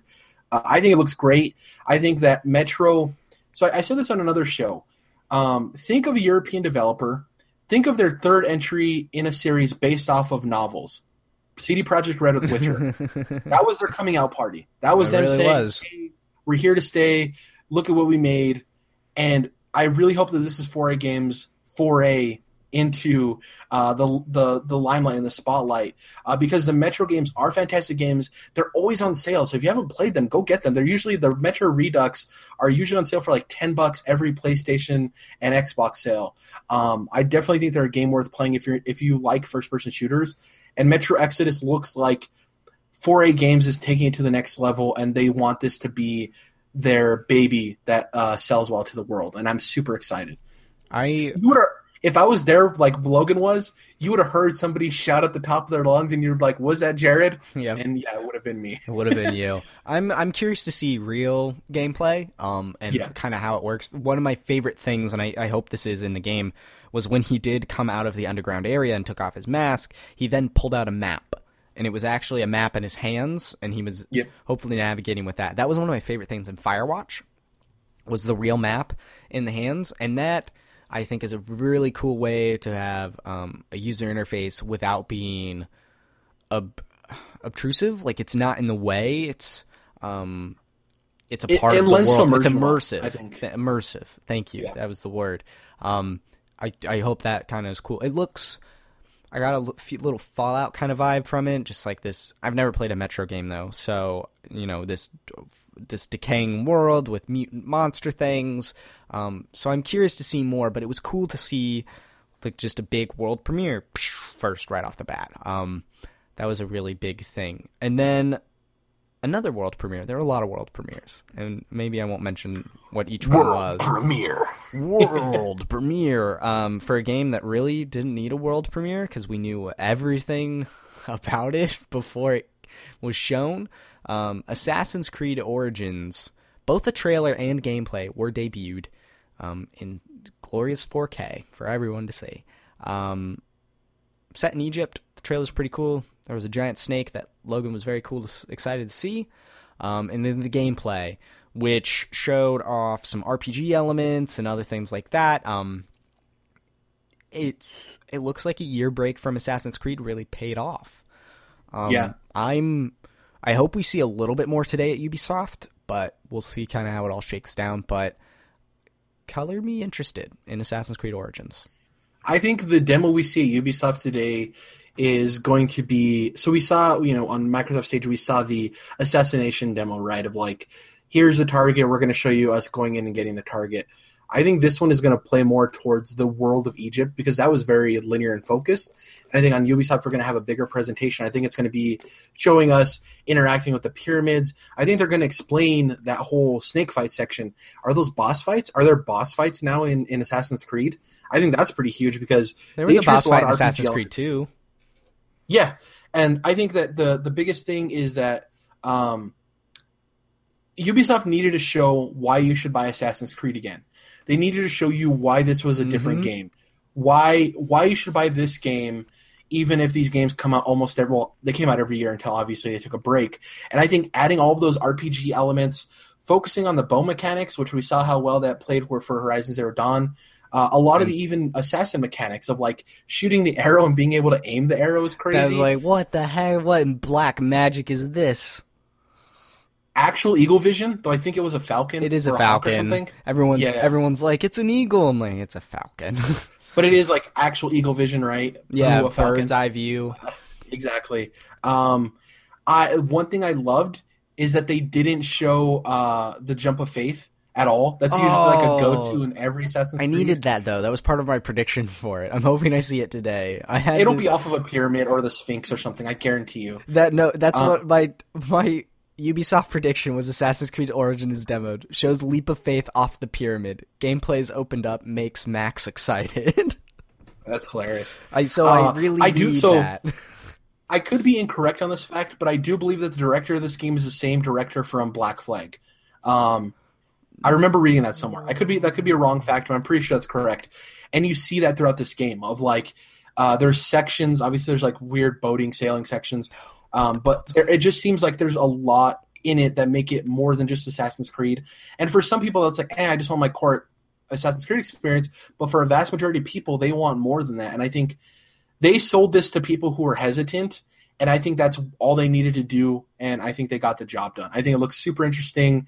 The physics engine in the game is really cool too. When Bayek, the main character, is on his horse coming through that little like shanty town city, his spear actually interacts with the banner and it moves it out of the way. Normally in games, that would clip. Yeah, just but the clip fact right that there's a physics engine in it that actually does that kind of stuff is the small stuff that I appreciate because I want to be a game dev one day. So it's like that's cool. The attention to detail is really nice. I love it when games have crazy attention to detail. Rockstar and Naughty Dog. I think, are the kings of attention of detail. You know, in GTA 5, the flip-flops actually flip and flop. You know, that's just like, exactly. It's unreal. The next thing they talked about was the prediction that you hit the nail on the head. PlayersUnknown's Battlegrounds is coming to Xbox first. It's launching late 2017. They did not say this at the show, but I assume it will be a Xbox Early Access type title because it's early access on PC. I don't see this being some sort of final build. Also, the guy who created the game, so really quick, he's the one who also created the H1Z1 King of the Kill. So he invented this genre for the most part, the battle royale kind of genre. Mm-hmm. He has stated the reason he moved on from that game and made PlayerUnknown's Battlegrounds is because he didn't like how they introduced microtransactions before the game was even finished. And his goal is to work with the community to make a finished product and then still reiterate on it, but he wants to ship this, make it a full release as soon as possible. So it could be that when it does become a full release, that's when it comes out on Xbox as well. Okay, that is that is very interesting because I just assumed it would be early access. But the game is launching on Xbox first. This is big.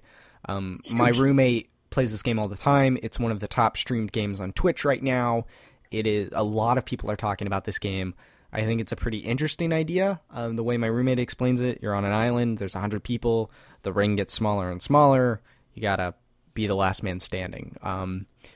Very cool that Xbox reached out and got this window of exclusivity, because this is the kind of stuff that I personally think that Microsoft needs, is like the second-party exclusive stuff. It's like, this game's hot right now, let's get it on our box. I think that's really, really important.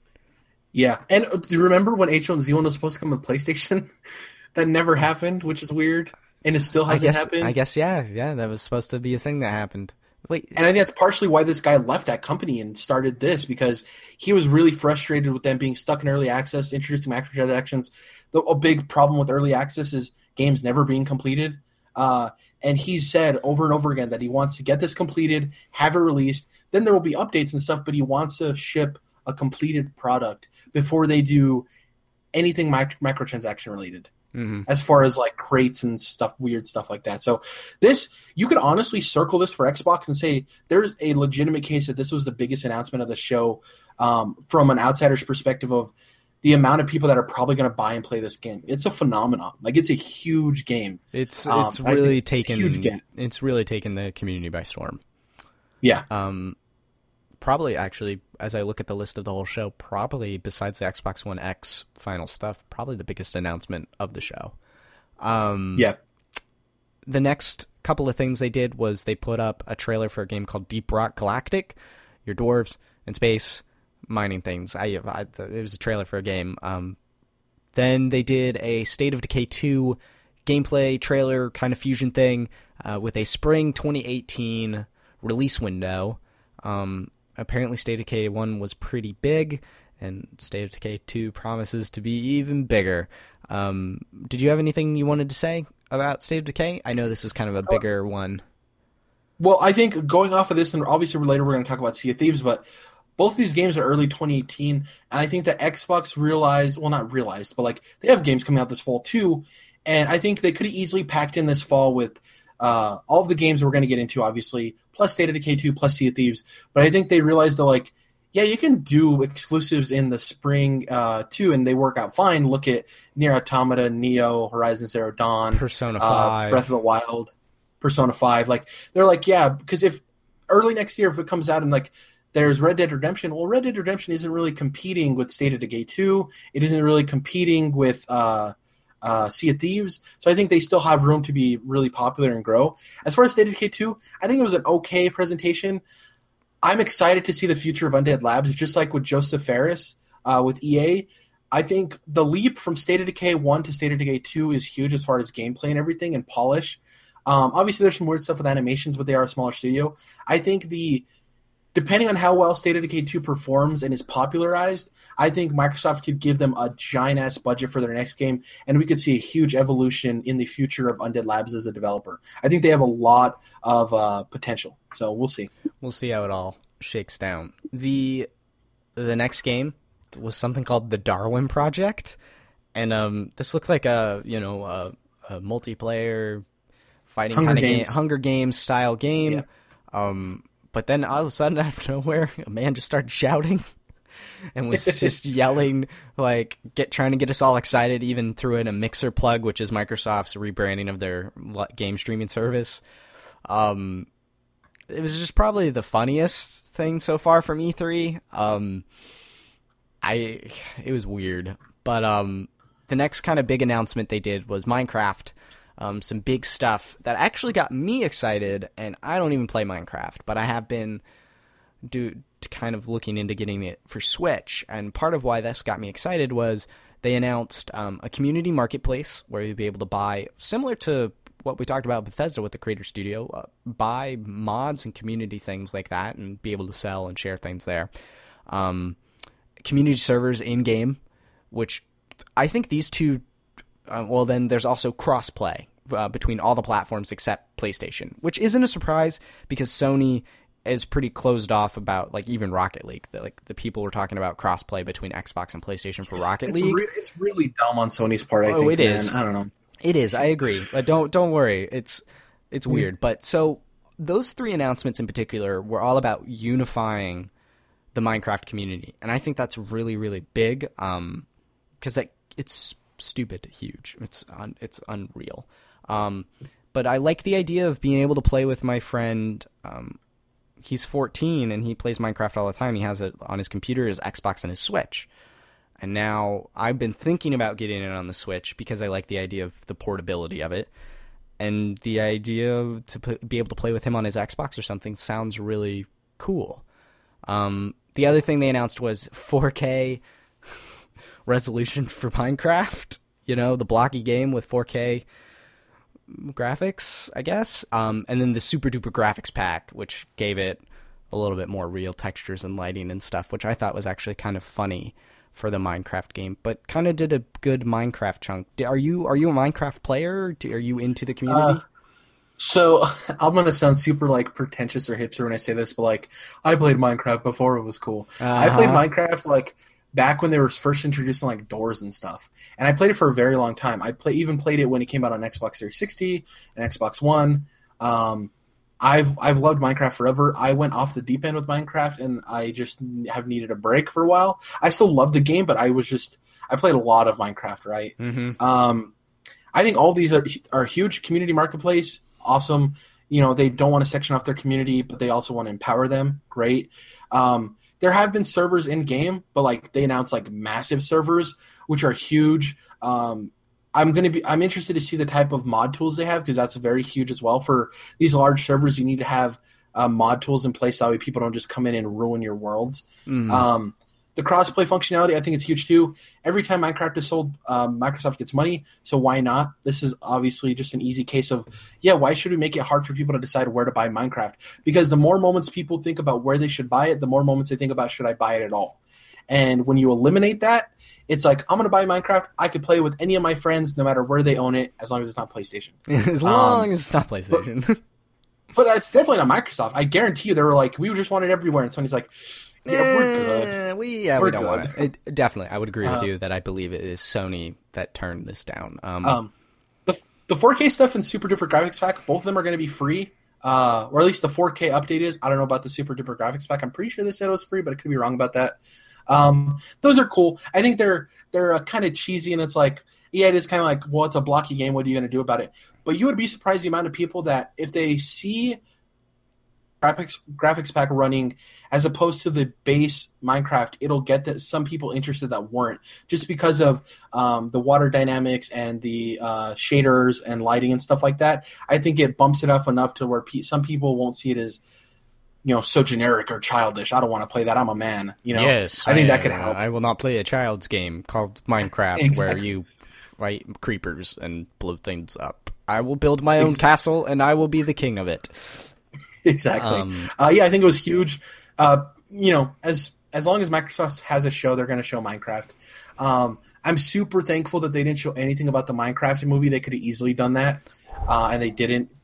So that's cool. Yeah. Good call. Good. I didn't even think about that. The next thing they talked about was that they acknowledged Japan exists.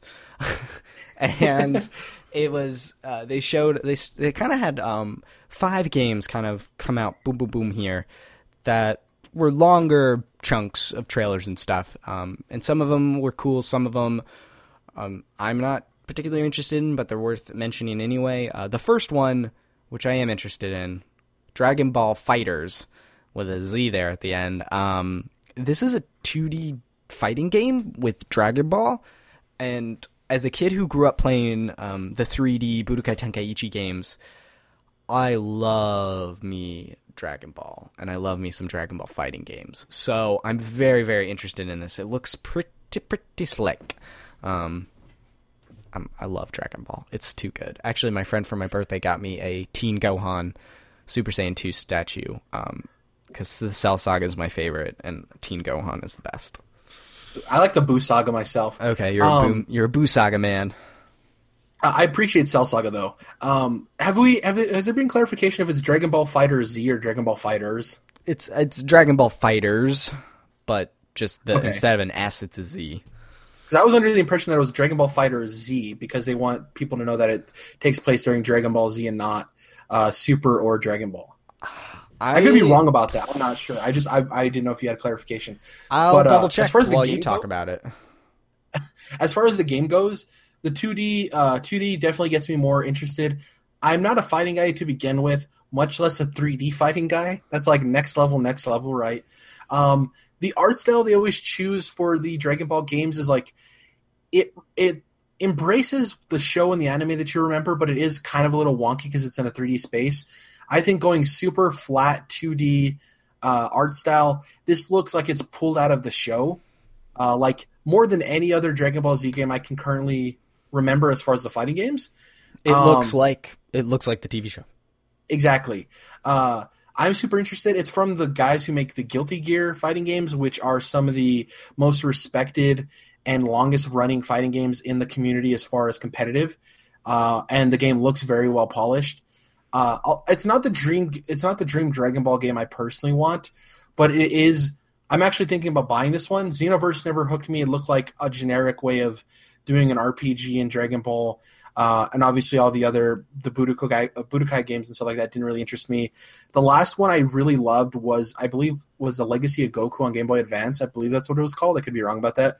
It was more RPG ish. I'm super excited for this. I think it's cool. I wasn't planning on buying a Dragon Ball fighter game anytime soon, but this one has me super interested. And the 3v3 fight style, the Marvel vs. Capcom style, I think is super intriguing too. Adds a little bit more uniqueness to it. So, yeah, definitely excited. Arrow up on this game. To provide clarity on names, the Game Boy Advance game was called The Legacy of Goku. So you were right about that. Also, the name of the game, as officially written, is Dragon Ball Fighter, and the Z is capitalized, but there is no space. So it is Dragon Ball FighterZ, but the Z is capitalized, which I think helps clarify it's Dragon Ball Z, but it's still called Dragon Ball FighterZ. It's odd. Yeah. A couple of the other games here, really quick, was Black Desert, which is an MMORPG coming to Xbox first. Very, very cool. It kind of reminds me of the same type of game as Final Fantasy XIV. Just known for having the best character creator, apparently, out of all MMOs. So yeah, I've heard that as well. So we'll see how it shakes out on Xbox. I think that's just a genre that's not really met a ton on console, and to have Xbox have some sort of launch exclusivity with it, pretty cool. A trailer for a game called The Last Knight popped up. It's like this pixel Blade Runner kind of game. Looks pretty cool. Curious to see more like actual gameplay of it. I highlighted it in our notes, but is there anything you wanted to kind of add about The Last Knight? No, it looks super stylized, and the thing with me is when it comes to indie games, they either have to be super polished and doing, like, if you're a platformer or if you're a shooter or something, you have to do things very good, or you have to be super dynamic and stylized to a point that you get me intrigued as well. And I think this does that. We don't really know what the gameplay is specifically, but I'm super interested. It looks gorgeous. It's piqued, I think, a lot of people's interest. Another game was called The Artful Escape. This is probably the trippiest game I've seen in a long time. It looks like this crazy man that platforms with a guitar. Every time he makes a note, a platform appears beneath him. Looks very funky. It's a weird looking. It looks like a level in Little Big Planet, to be quite honest with you, and I'm kind of down with that. Like, it just gives me Little Big Planet vibes to some extent of like this weird misshapen world. He's kind of like puppeted too. Like on some of the movements, he's not really moving like odd, super seamlessly. It just reminds me totally of like a level somebody created in Little Big Planet. I don't know why. And that's not a bad thing to me. And I love the music of him just hitting the guitar and riffing. Oh, so good. And then the other game they did was called Code Vein. Looks like an anime Dark Souls. That's kind of the best. My roommate said that. And I was like, all right, I'm going to call it anime Dark Souls from now on. So interesting. It's cool to see a Japanese game, kind of like Dragon Ball FighterZ. I'm worried about the combat, though. Like, with Code Vein, it's the problem I have is with the teaser, they said, like, prepare to dine, because, you know, Bandai Namco's totally playing off the success of Dark Souls. Oh, yeah. And I'm worried that this is going to somehow backwardsly tarnish Dark Souls because this is going to be attached to Dark Souls to some capacity, and this might not be a good game. So I'm kind of worried about that. Also, I personally don't like the juxtaposition of the anime characters and then the darker world around them. That's just me. I'm willing to give it a try, though. Doesn't mesh together. I love Souls, so. Yeah, just odd. Yeah, odd is a good way to put it. Gameplay. Yeah, I'm willing to give it a chance, but I am cautiously pessimistic. Cautiously pessimistic, all right. Speaking of gameplay, we got another gameplay demo for Sea of Thieves, and this one was much better than last year's showing. I would say 100% better than last year's showing, because it wasn't like a bunch of people trying to stream the game and showing that shared world. It was instead properly narrated and scripted, and very funny, with a guy doing kind of a piratey accent. It showed off sailing, swimming, treasure hunting, and combat, all with your friends. The way I described it on Twitter was Pirate Destiny, just with rare humor, this shared world, sailing around, hunting treasure, and doing cool piratey things. It's coming out early 2018, which is a little later than I would have thought for Sea of Thieves. I would have actually put it closer to, I almost said Scorpio, Xbox One X's launch, but early 2018 is fine as long as that game comes out.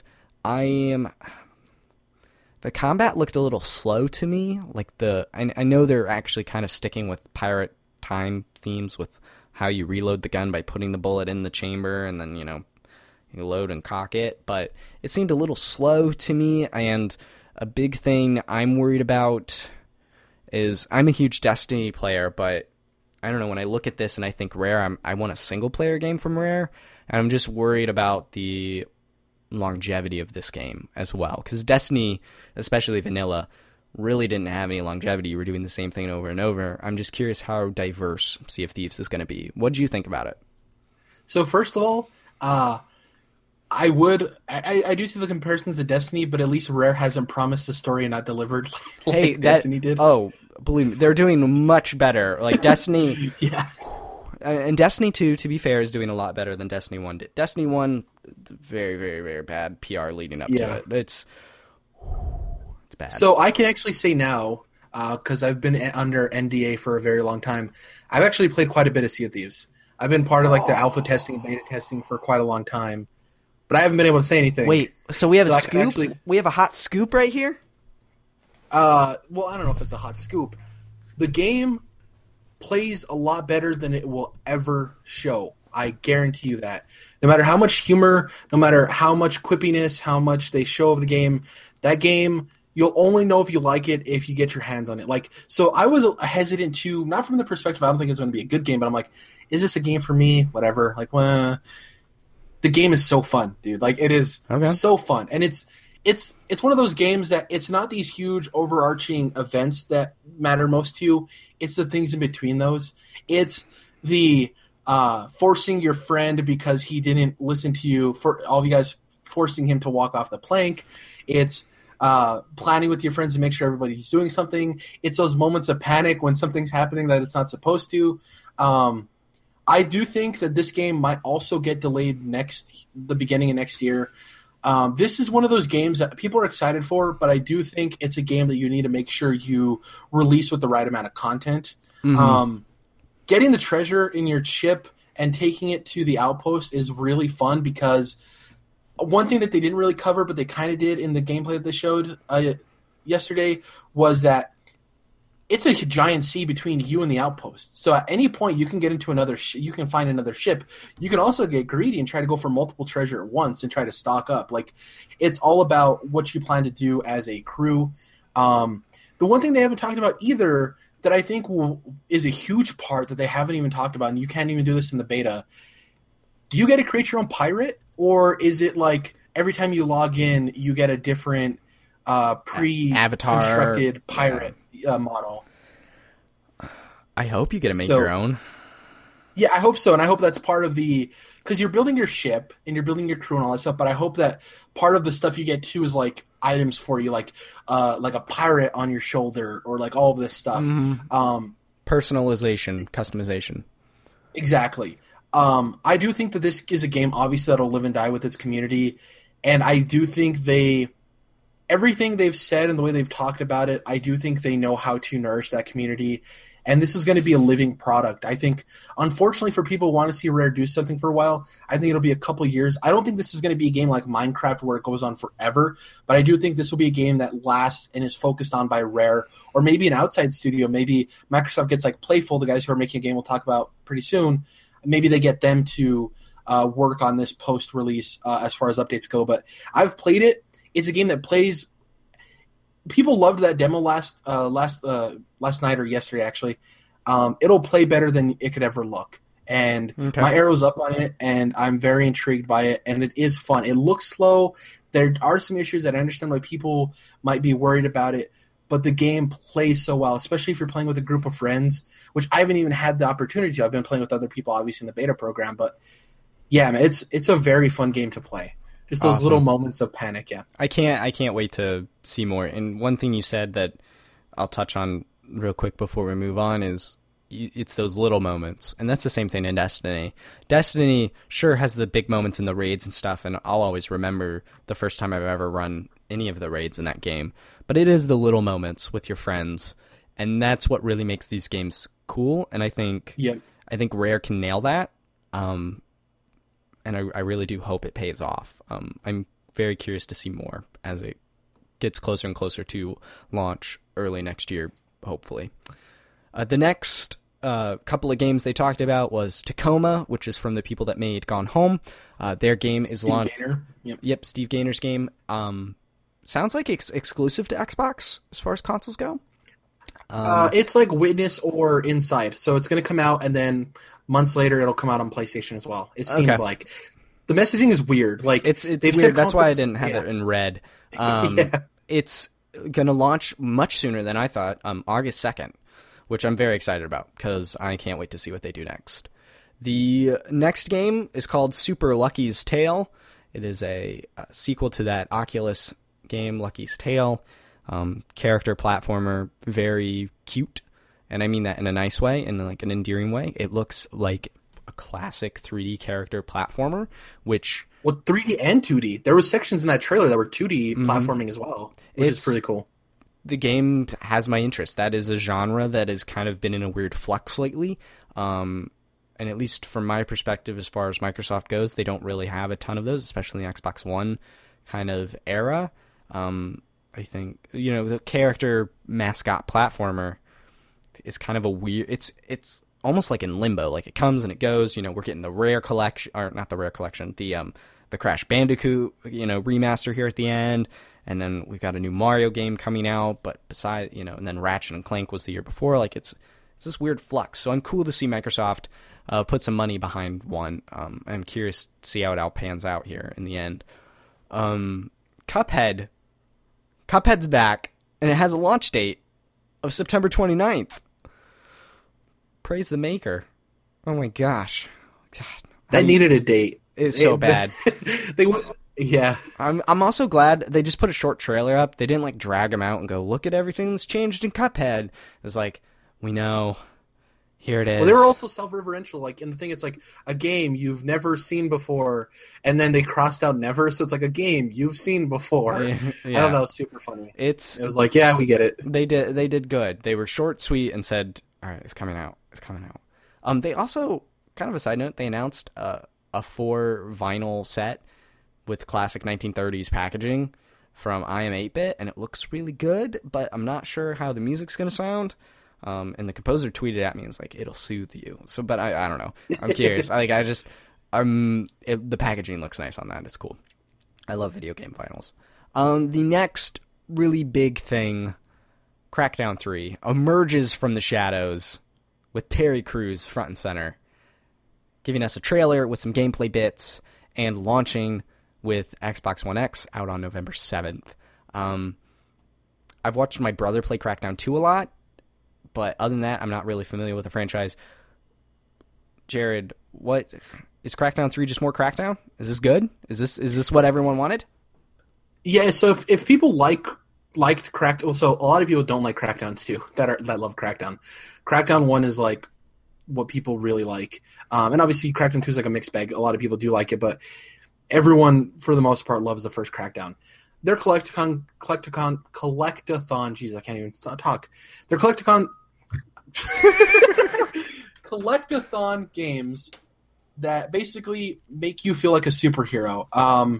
I think it's a really cool niche-y kind of thing where it's not necessarily a superhero game, but you do a lot of stuff to make you feel empowered. One thing that they didn't really go about is showing how destructible everything was, which was kind of odd for a Crackdown game. You figured out they would kind of lean into that, but they didn't really for a lot of it. Then partnering with Terry Crews for the marketing, genius. Yeah. He fits the tone so well. Like, so well. Honestly, at first, before you started hearing more of his dialogue and he was talking to you more as a superior, I thought they actually maybe changed the main character and he was going to be modeled after Terry Crews. I was like, I didn't think Terry Crews was in the game. Yeah, I do think it's smart for them to partner with him. I do think it's smart for this game to come out the day the console launches. We have a pretty good amount of games that come out the day the console launches in different genres too. Crackdown 3 isn't something I'm super interested in buying, but I do think they sold it to people on the fence or people who love Crackdown, and I think that's all they needed to do. So it was good to see it come back. The next thing they did was a little bit of a indie montage with ID at Xbox. Lots of little games in there. I couldn't even keep track of all the games that they showed off there. But they kind of showed off one more indie game at the end of it, which was called Ashen, which I believe was revealed at E3 last year, maybe the year before. Yeah. But it was definitely a game that kind of was revealed, and then it's been dark since, and now we've seen more of that game. Jared, I know you wanted to talk about this game specifically. What's the deal with Ashen?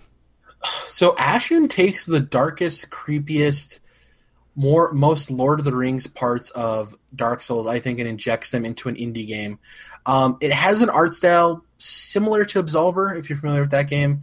The no faces, the more like less polygon, more shape color kind of design. It's kind of hard to communicate. Yeah, you just have to look it up. It kind of actually looks like, I can't remember the name of the game. It's a turn-based strategy game. Massive Chalice, kind of like that art style a little bit. Okay. It's really interesting because I'm still not sure what there's fighting gameplay. You fight bosses and stuff like that, but I'm still not sure what the moment-to-moment gameplay is. Like, there's two characters. It's not really communicated if that's you and somebody else or if that's you and an NPC. There's a lot of interesting parts about it. Some of the enemy reveals are really interesting, of like the guy's walking down, somebody turns the corner and starts walking, and this like witch character pops up or like phantom and vanishes into the hallway. It's more spooky, and I think it's more spooky and horror than Dark Souls is, but I do think it's going to probably share a lot of the mechanics of you go through these areas with these kind of difficult enemies, and then there's going to be these big boss fights. As we saw at the end of it, there's a reveal of this like giant menacing kind of stone-ish creature with a giant staff or a walking stick or something, and he crushes down. It seems like there's going to be these like big area boss fight kind of moments. I'm just interested to learn more about the game. No release date yet, but this is something like definitely on my watch list of, that intrigues me. I want to play that. So yeah, that's all they got to do, really. It's blipping on your radar. You think about it. The next game they showed off was a prequel to Life is Strange called Life is Strange Before the Storm. It is a 3-episode run with the first episode out on August 31st. Kind of reminds me of Telltale's Michonne miniseries for The Walking Dead. Apparently the game has a deluxe edition that includes a bonus 4th episode. I don't know how I feel about that. Locking a special episode behind the deluxe version. Like I feel obligated to get the deluxe version at that point. But it's kind of cool to see them making a prequel to this game. I haven't played it yet. Logan said, Max, play it. It's on PS Plus. You need to do it now. So maybe Abby and I will play through that since it's like a Telltale game. Dude, yeah, play through it. Play through it with your wife. I was about to say girlfriend. I was like, no, he's married. No, fiance. I'm getting fiance, married. Sorry. It's right in the middle. Yeah, I think it's a great game for you guys to play. Like I said before we started recording, it's like 35-plus-year-old like French guys writing American teen dialogue. So some of it is going to be a little, for lack of a better term, cringy. But this overarching story and the characters and everything, the moment-to-moment stuff and the decisions you make and the time manipulation mechanic, it's a game you definitely need to play, man. All right. Definitely. I'll make sure I queue up a download for it here after the show. The next big thing they kind of went into was the Lord of the Rings Shadow of War gameplay demo. Showed off taking over this special orc with lots of personality for an orc, and then taking over a castle and some stuff there at the end. It really kind of showed, I think, the heart and charm of the game instead of the cool, snazzy gameplay. Because back when it was the IGN first game, when they revealed it, or I don't even know if it was the IGN first, but IGN revealed the game. That I felt like showed us off the cool new gameplay, and I thought this was more character charm, heart of the game and world. Yeah. Did you have anything you wanted to say about Shadow of War? This is I'm going to draw a comparison, and then I'll get you there. So at first it's going to sound odd. It's odd how similar Shadow of War and Destiny 2 are having to deal with the same thing and dealing with it the same way of – on the surface, Shadow of War and Destiny 2 look like games that you can essentially say, why isn't this just an expansion? There's nothing new here. But they've gone in deeper and said, like, no, we're changing what a lot of people disliked about the game. For Shadow of War, it's like, yeah, some of the environments, there wasn't a lot of variety there. We're changing that up. But there's a ton of personality in these characters. For Destiny 2, it's like, well, where's the narrative? It's hard for me to find people to play with. You're making that too hard. They changed it up so you can find people easier. Also, you got more character in that teaser trailer with Cade Six than you did in the entire vanilla Destiny. So I didn't think both of these games are like, no, our games have personality. We're fixing the issues. There's a reason to buy these. These are sequels or next levels to what we already made. These aren't simply, oh, these could have been expansions that were tagging a $60 price tag. Mm-hmm. I do think they both have had to deal with the same issue, and they both are handling it pretty well. So I think there's a really cool comparison there of these two companies having to handle pretty much the same issues, overarching anyways. And yeah, Shadow of War, that's been a game that from when it was first announced is an auto buy for me because I love the Nemesis system so much, and I love Lord of the Rings. And yeah, this isn't canon, but we're not getting any canon games anytime soon, so never. It's actually, I love Lord of the Rings is one of my favorite series of all times, both the movies and the books. But I never played Shadow of Mordor, which is kind of surprising because it essentially sounded like Arkham, City Arkham Knight combat with Lord of the Rings, and then a really cool Nemesis system, which sounds super intriguing. And the fact that no other game really has taken that idea is kind of surprising. And then watching the Shadow of War gameplay, I was like, man, I should just play this game. I should, because I love. Yeah. It sounds like a perfect game for me. I just it flew by me. I missed it. The next game they showed off was a sequel to Ori and the Blind Forest, called Ori and the Will of Wisp. They did a trailer, no gameplay. Opened up live with some piano tunes, which was kind of cool to see. Harkened a little bit back to the Sony press conference last year with a orchestra. So it was cool to see some live music. A lot of people love Ori, so it's cool to see them making another game about that, I thought. Did you have anything? Yeah. I love Ori and the Blind Forest. Like, it's an Xbox exclusive that, like, really never gets talked about. It's some of the most beautiful art you'll ever see. I know this isn't about this, but Ubisoft better show off some UbiArt games. I want a sequel to Child of Light. I want a sequel to Valiant Hearts. I want something UbiArt. Give us that UbiArt. Yeah. Oh, surprise. And that's what Ori... Mario Cross Rabbids. UbiArt game. Exactly. Oh, God. And that's what Ori does, is it's a beautiful game.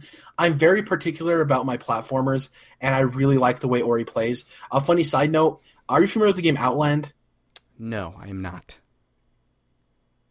So Outland is a platformer developed by Housemarque, who's famous for Alien Nation, Zombie Nation, I think Nex Machina, right? That's Nex Machina, game. Yeah, and Resogun and Super Stardust, yeah. Yeah.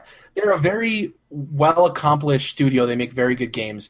Outland, probably a good game, but as particular as I am with platformers, I loaded that game up, I played it for about 10 minutes, and I hard quit.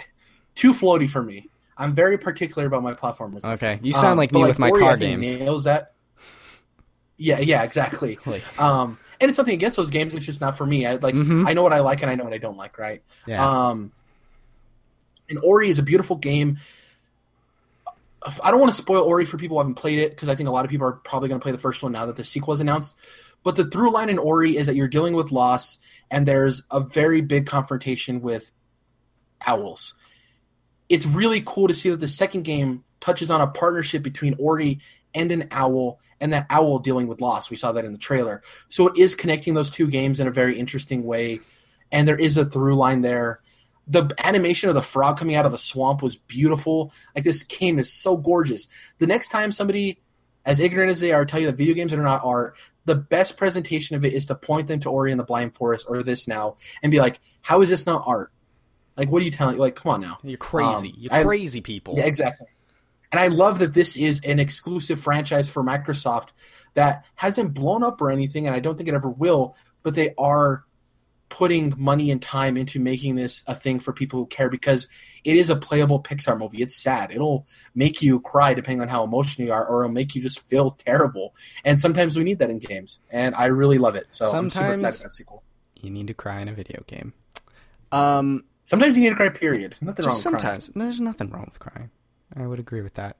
There were two more things at the Xbox E3 2017 press conference they closed out with.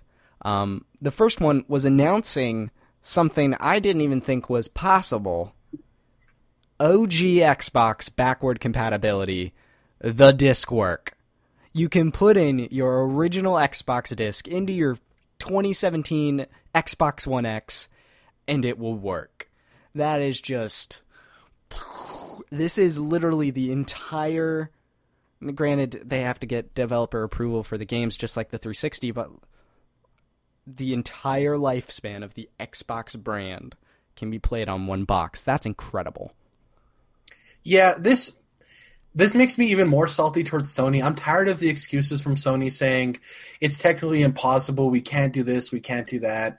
Yada, yada, yada. I agree with you. And I'll defend PS3 backward compatibility simply because of the cell architecture. But the fact that I can't play Castlevania Symphony of the Night on my PS4 is baffling. I just think it's... I don't want to say lazy excuse because it's going to make me sound like they're just lazy and they don't want to do it, but... I do think they're just not investing enough time or effort into it. We heard Sony's upper management talk about how it's not even worth it, and they were talking about numbers and all this stuff. And I think even the data that's Xbox is long; it's not even that popular. I think the data can even be skewed. Data doesn't represent context, and the data was saying that only 5% of people playtime on Xbox One is through backwards compatibility. Well, that doesn't say how many people actually use it. I don't know. There's weird contextual things in the data that don't make sense. I think even if not a lot of people use it, this is an optics thing of this gives you good grace with people. And sometimes you have to do things that won't necessarily make you money, but will earn you praise and get you back into the good light of gamers. And ever since 2013's abysmal showing and then ultimately firing Don Mattingly. Mattrick. I forgot his real name. Don Mattrick. Yeah, Don Mattingly's I think one of the managers for the Dodgers or something. Completely different. Phil Spencer took over. Yeah, exactly. Phil Spencer has been taking over and he's a gamer. He comes out in a t-shirt. He's not in a business suit. He's trying to communicate to people that he's a gamer and he understands what they want. And I think they've really done this with Game Pass, backwards compatibility, now original Xbox. And I've said this time and time again, Microsoft doesn't have the software, and I think with Phil Spencer there, they're trying to get as much as we can. And I think in the next couple of years, we're going to see some crazy new IP.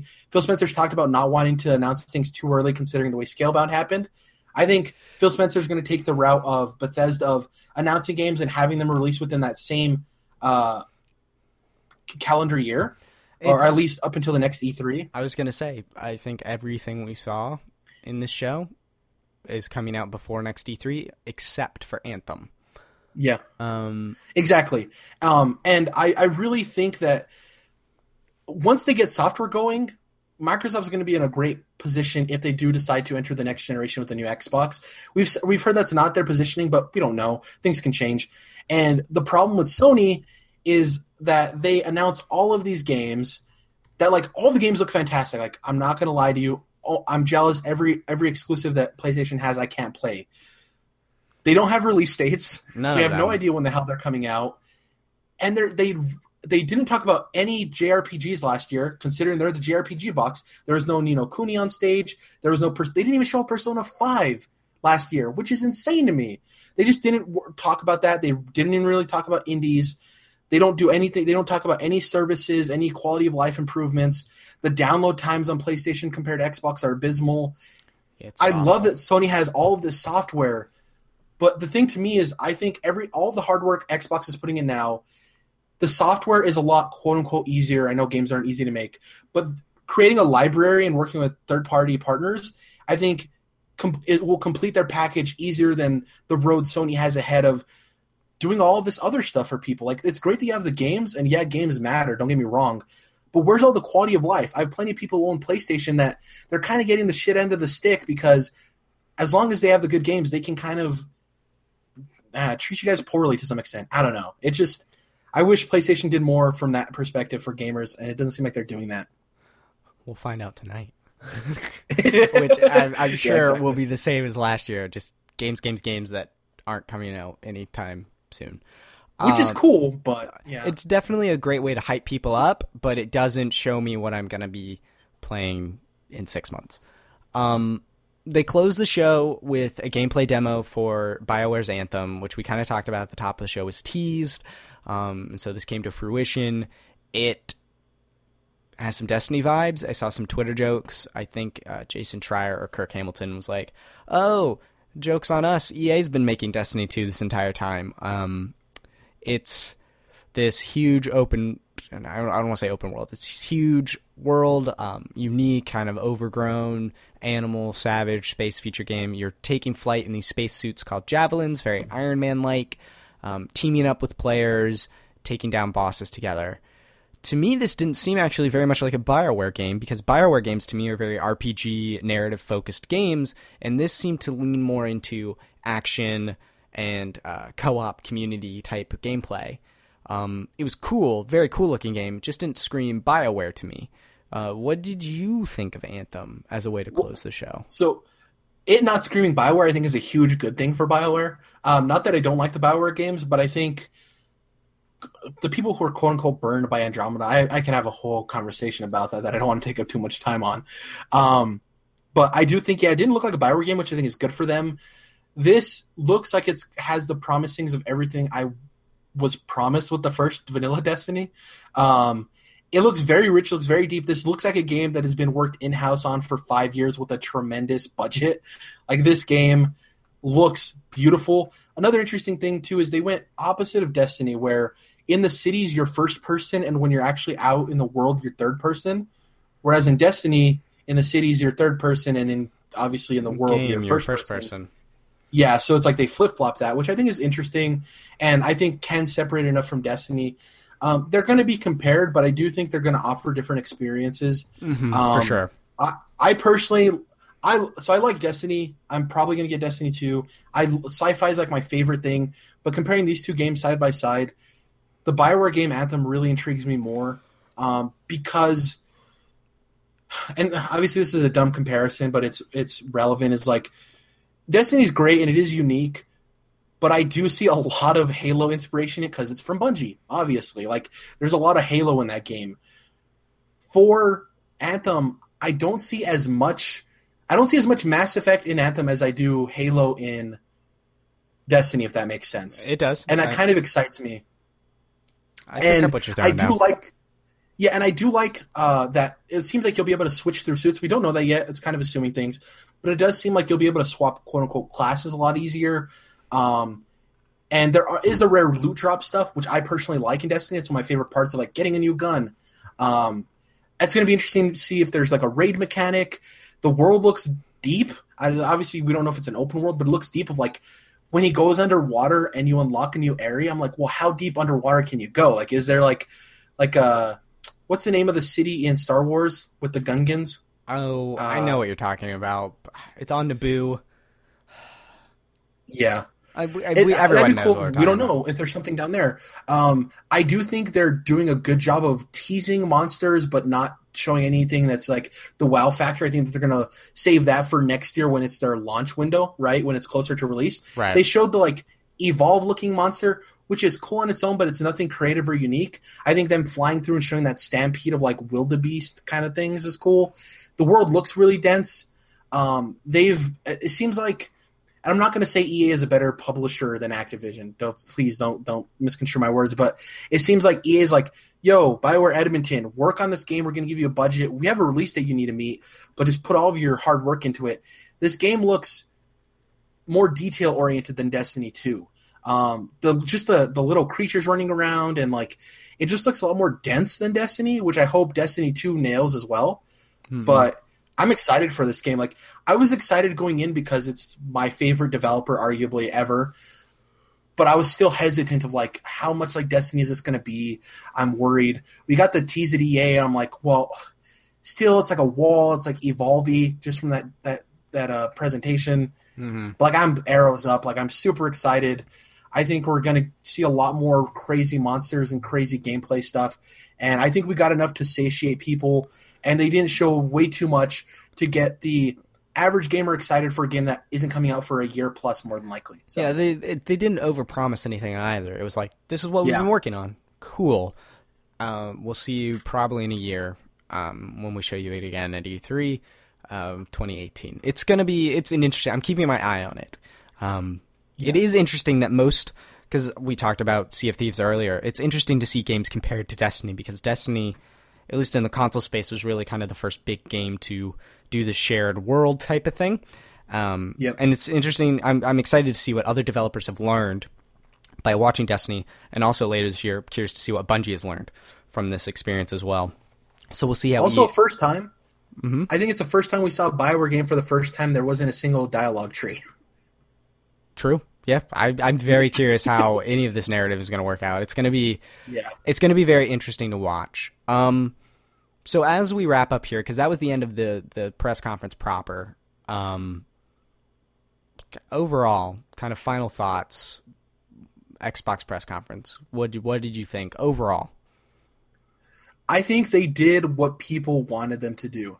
The biggest complaint going in is sell us the Xbox One X. Show us a shit ton of games. I think they did both of those things. I think they sold the Xbox One X to the people that were even thinking about buying it. I don't think they did anything to detract those people. They didn't necessarily do everything they could to sell people who weren't even interested, but I don't think that's what Phil Spencer's talked about. I don't even think that's the market they're trying to hit, right? They showed game after game after game after game after game. Phil Spencer talked up there a couple of times, but there was like – I don't think there was a passage of at least three games before someone else talked. I think that was huge. People said, we want to see games, Microsoft, and Phil's like, hold my beer. Like, he was like, here are all the games. I do think that it's impressive that they did this much without a Gears or a Halo. Not that I don't think that they could do that, but the average person's like, they can't do anything without Gears or Halo. Like, just that talk. To be quite honest with you, I was expecting to see at least one or two more first-party games. But considering Sea of Thieves and State of Decay don't have a release date yet, I understand why they would want to showcase those again. And like we previously talked about, Phil came out after the Scalebound cancellation, and he was up front. He's like, we learned we're not going to be talking about games as early as we normally would. We're not doing that anymore. So for people to think that we're going to see a Xbox IP that's, you know, a year or 2 years out, I think that was kind of odd for them to think that, considering Phil Spencer's interviews stating otherwise. Yeah, I think next year we're going to see. I think next year we're going to see some type of Halo tease, maybe Gears. I don't know, but I do think next year is going to be a bunch of third parties again. But I do think we're going to see at least like one or two new IP that they didn't want to show too early this year. And yeah, I thought it was a great show. I think they've had the best conference so far, which usually the way rankings go when you're all said and done is usually the big three are ranked out and then the publishers individually, just because like, you know, there's not as much hype around them or reveals or stuff like that. But I think Xbox did everything they needed to do. I think it wasn't a perfect conference because, like I said, a couple of new big AAA IP would have made this like phenomenal. But I do think this was a solid conference. They did what they needed to do, and I think the arrow's up on Xbox moving forward into the next year. So, I agree with that. It's for me as someone who I own all three game boxes now. Which is actually, I think, the first time I've ever owned all three during their life cycles proper. So it's pretty cool and exciting. So I definitely went in wanting to see, besides what Xbox One X is, why I should turn on my Xbox. And I thought I got a couple of answers to that. PlayerUnknown's Battlegrounds. Specifically was kind of the big one. I'm curious about Sea of Thieves. The OG Xbox backward compatibility. If they put Chaos Theory on there, I'm good. I'm gold. It's perfect. Yeah. I thought they took really good notes from community response, and I think from Sony the last two E3s about these were games. It was like boom, boom, boom, boom, boom. There was, like you said, very little talking. It was like just show us the games. I thought they definitely delivered on showing us games. I was actually very worried at the beginning of the show when they spent all that time on Forza and showed us a real car, and I was like, oh no, we're going Forza's back. Forza's huge, man. That's like FIFA during EA of like, yeah, most of us aren't interested in that, but it sells a lot. Says otherwise, yeah, exactly. It sells a lot. But my biggest, and the way I'm going to say this sounds harsher than I mean it, but issue, and I don't think it's a bad thing, but for me. Like you, I was hoping for more Xbox exclusive, like true exclusive. Yeah. They kept saying exclusive, but these were launch exclusives. And I just was like, some of these, like Tacoma, I'll probably play on my Xbox because it's coming first. I want to see what they're playing, Cuphead and things. Like, there wasn't a specific game I saw that I was like, holy cow, I can't wait to play that on my Xbox. Like, just something that really kind of took my breath away. It was all really good stuff. It was Last of Us, Horizon Dawn. Like, yeah, it wasn't. Like there wasn't a big hype moment, and that's kind of where, like last year, Sony's press conference, like you said before, was like it's all games that have no dates. You're absolutely right, but there were some hype moments, and it's this weird dance. It really is for both of them because I'm sure Sony tonight is going to be very similar. We're going to get some dates for the games we saw last year, and then more games that aren't going to come out for a good long while. Both of them probably are going to put on great press conferences. It's not like Microsoft sat here and showed us a car from the ceiling and then like, here's our Madden playthrough. And like this was a great conference. It was boom, boom, boom, boom, boom.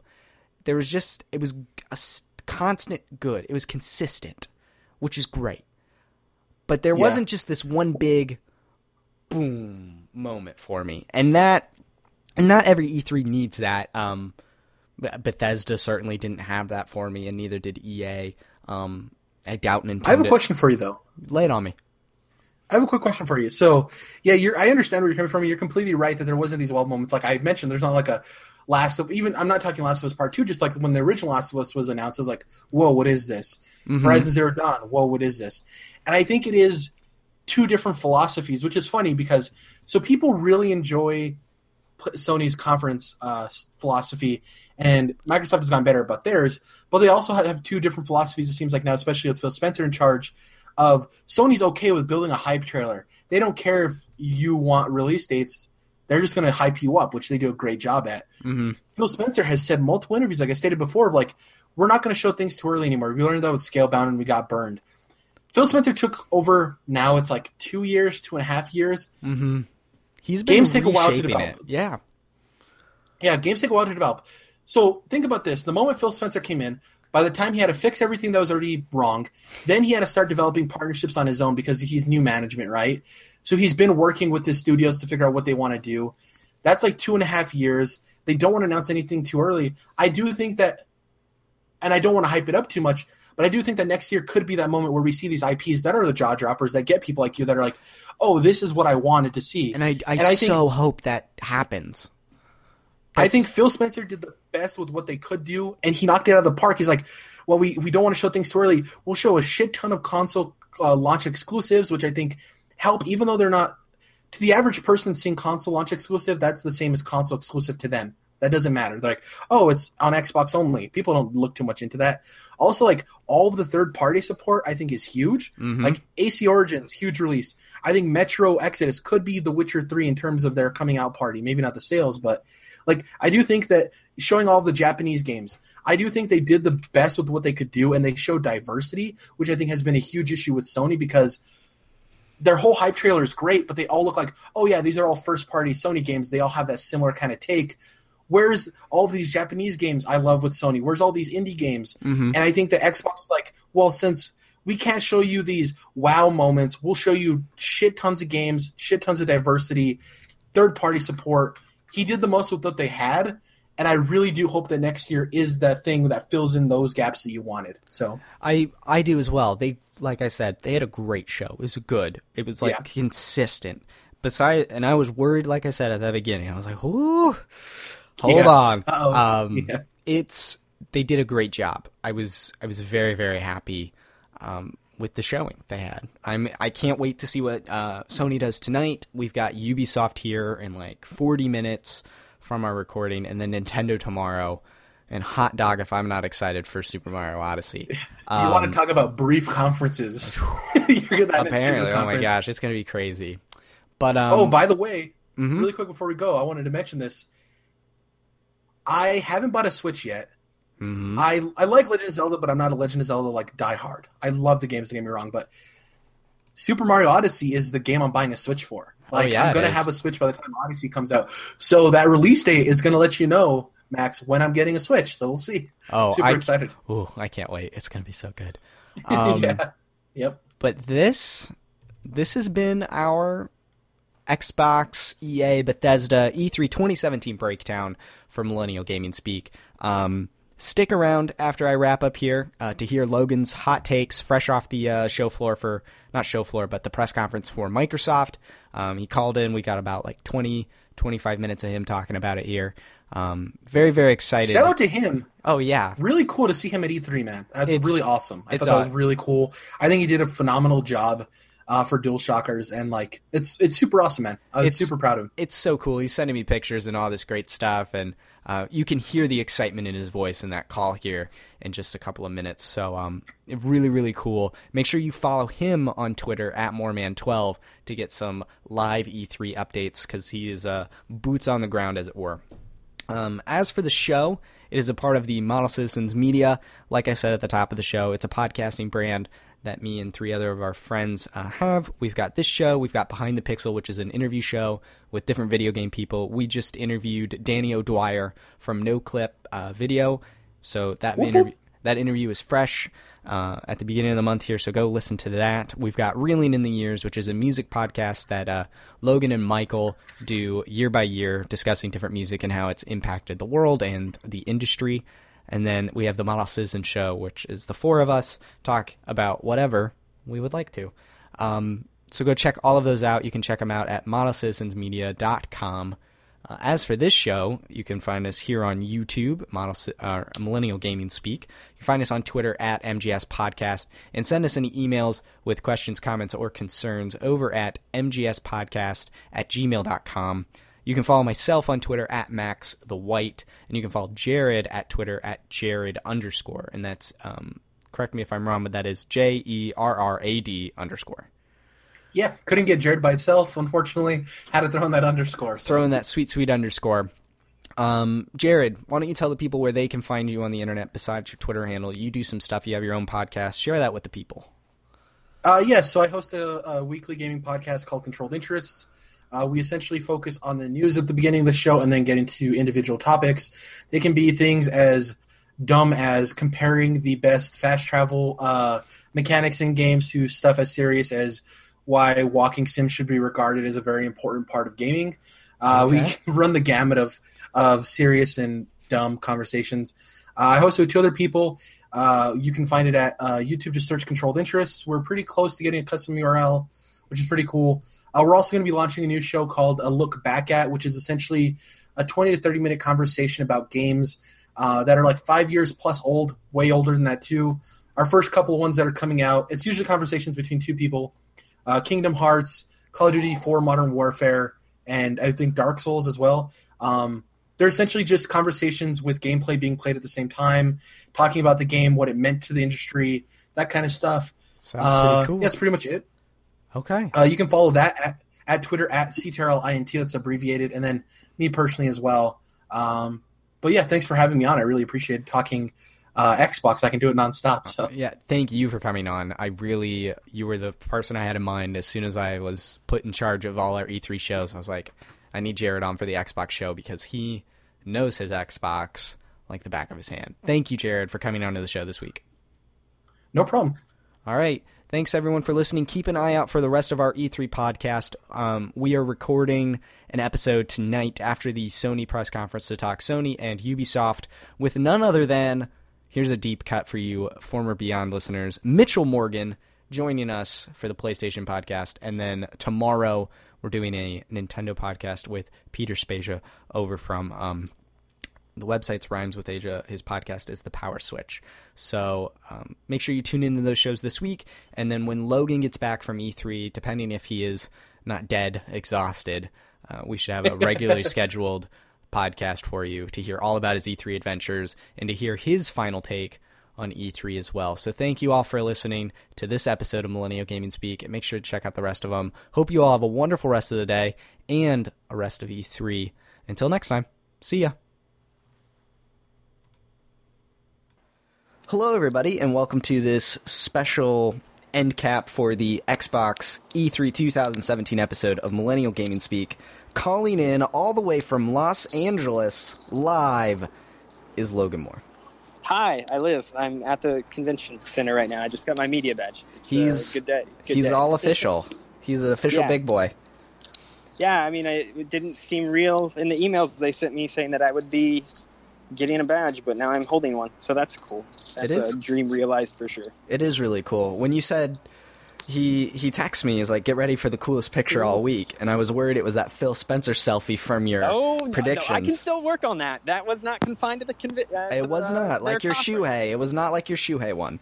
The Shuhei one is confined to the event, the Sony conference tomorrow night, so I'll have to be doing some work there tomorrow. I know.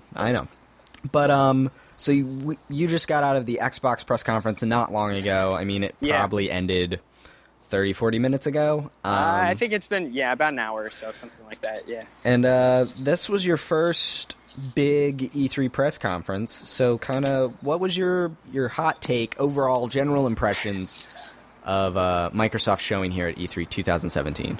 So, so this is coming at the end of the episode with you and Jared, and I'm really excited to hear what Jared has to say about everything.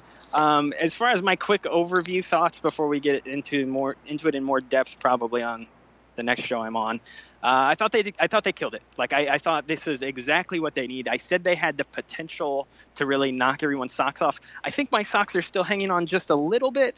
Yeah, just kind of at the tips of your toes.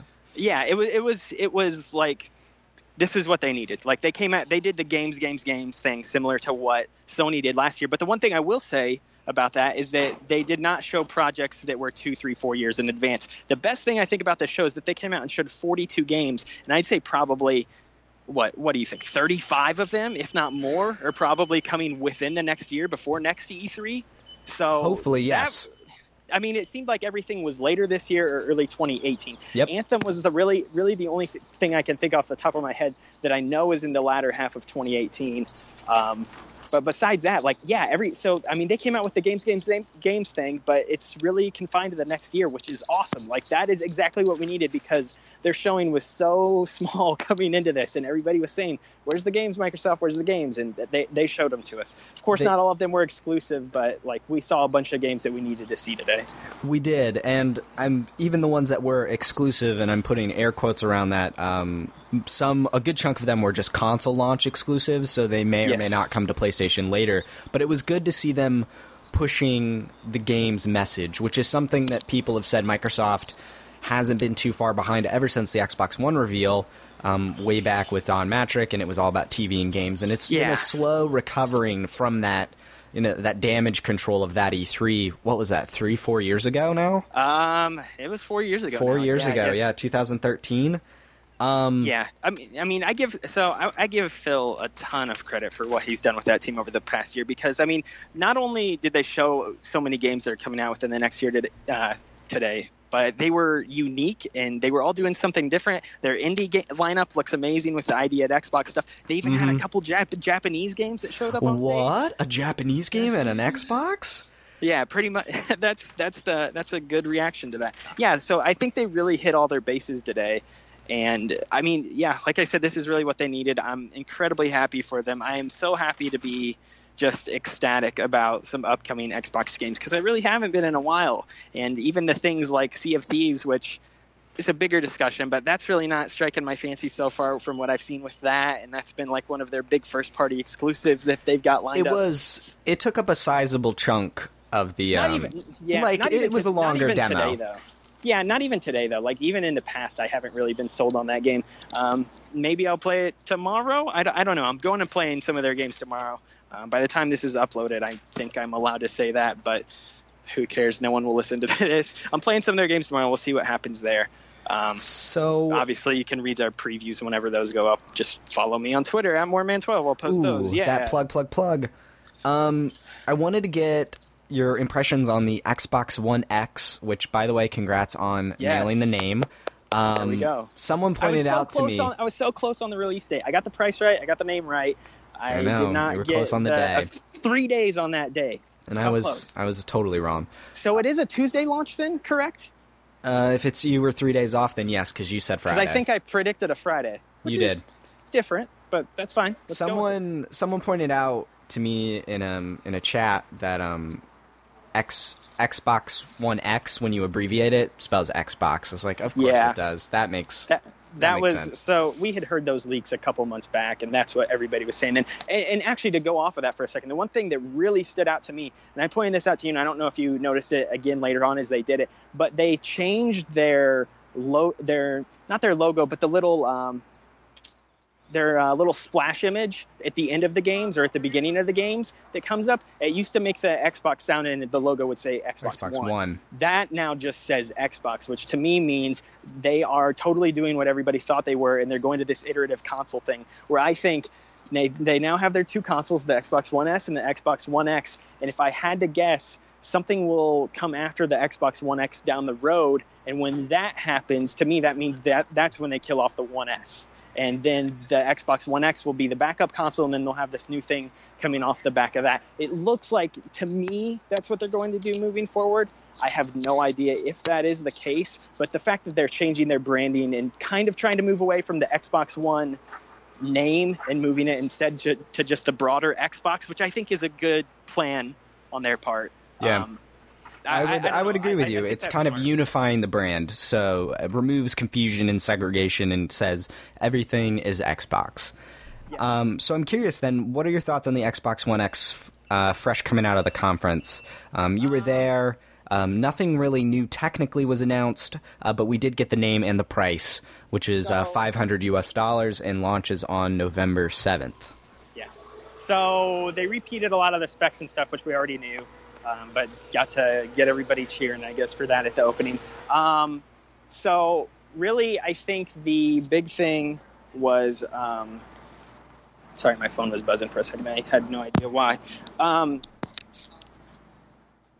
Sorry, my phone's going up. Xbox One X, I'm sorry. $4.99 price point. Again, that's what we expected. I'm fine with it. We both predicted it. What the console's worth. So I was at the show. They had a 4K screen there. I have no idea how big it was, but that was the main screen we were all watching the whole time. And I told you about this too. But they had a 1080p screens. I assume that's what they were in the corners of the theater that you could look at as well. And they were, I think they were actually for deaf people because they had the words, the text going along with the conference captioning. Thank you. That is the word for that. They had the captioning going along with it, and I kept looking back and forth between the HD monitor and the 4K monitor, and the difference, like putting them side by side, was staggering. Yeah, it really made me realize like how bad I would like to make the jump into 4K. Scorpio, Xbox One X, I got to call it that now. It looks like it is doing what we expected and hoped it would. And honestly, it is surprisingly making me want to move in that direction now that I've actually seen it running. And obviously all of these games are not necessarily going to be representative of what their actual final products are all the time. They've been touched up way beyond what their finished versions will be. But like it has pushed me forward, whereas the PS4 Pro didn't. Like I am now... I don't want to say actively because I have no idea when I'll have the money to buy that entire setup, but I am now much more interested in going 4K sooner rather than later at this point. Yeah, you're like me. I'm interested in 4K gaming and definitely want to pursue it. And then once that happens, then you can upgrade the boxes you play the games on, so everything looks better. Like I just started Horizon Zero Dawn today, which is not an Xbox game, but just seeing how good that game looks on my 1080p TV, I can only imagine it in 4K. On a 4K television. I was curious about what you thought about some of the bigger games that they talked about today. Specifically, up front, at least, they showed off Forza Motorsport 7 and Metro Exodus, which I guess is the third Metro game. Those were kind of the two they led off with. What did you think about those? He's dead. He's gone away. Well, you probably just heard my thoughts with Jared. I hit the mute button. I'm sorry. Oh my gosh, he muted. I've been talking this whole time. Metro looks awesome. Holy crap, it looks so good. I've never played any of those other games. I want to play that one. That one looks so freaking good, dude. And obviously, that was one of the gameplay trailers that I was mentioning when I said they touched it up real nice and pretty. That does not look final gameplay to me in any way, shape, or form, but I'm very excited by what I saw, and I would really like to play that game. What was the other one you mentioned? Forza. They started with Forza, which is a car game. It's a racing game. It's not my forte. I was curious what it looked like in person on those displays. Looked great. There was a car in the room. Yeah, that was. I thought it would come from the ceiling again, but no dice. I actually looked straight to the ceiling the second they said that as well. So I think a bunch of people did around me as well. Two other really big ones. Is one of them Cuphead? Because if one of them is not Cuphead, then let me say Cuphead, September 29th. Holy crap, get on board that hype train. I don't use the term hype train, but I'm on board the hype train for that game. I'm so incredibly excited. I can't wait for Cuphead. I missed the July prediction, but it's fine. We got a release date. I'm fine. It's okay. It's Cuphead okay. In September. I was going to say Assassin's Creed Origins and PlayerUnknown's Battlegrounds. Oh, yes, PlayerUnknown's. Dude, I'm so excited for that game. I've been talking about that. I don't know if we've talked about it in depth on the podcast. But my roommate plays it a lot, and seeing it coming to console is really enticing to me. Yeah, I've been wanting to get into it for a long time. You and I should take the dive into that one. I don't imagine it'll be a $60 title, but you and I should definitely jump into that one. It's early access on PC, so I imagine it'll be early access on Xbox as well. Yeah, you and I should take the dive into that one and play together? Play some doubles. Yeah, that would be really fun. So what about that Assassin's Creed? The first time we got to see a trailer and gameplay. So I was sold on the location and just the idea of what the game was already. Egypt is very, very cool. I'm more interested, honestly, to hear what you think about it, but I don't want to get into that big, long discussion right now, so maybe we'll save that for another time. Up front, it looks awesome, dude. Like, they've changed a lot of the mechanics. The RPG elements to the game, holy crap, that's going to change so much. I am so freaking, I mean, if that was all they added, then that was enough for me. Like seeing just that, the best part of that entire gameplay demo was him opening up his inventory screen and seeing how you can manage that stuff and how they have different benefits and attack powers and defense and all that crazy stuff. That looks so cool. Like, I'm so excited for that. Like, there's been things like that in the past Assassin's Creed games, but never on that level. So I'm really excited for the RPG mechanics. The eagle. Let me say this about the eagle, and I don't know if it's substituting. I thought it was a hawk. Whatever it was. I don't know if it's substituting the old mechanic in the Assassin's Creed games, the eagle vision, mm-hmm. where you can see the specific targets glowing gold or red or whatever the heck.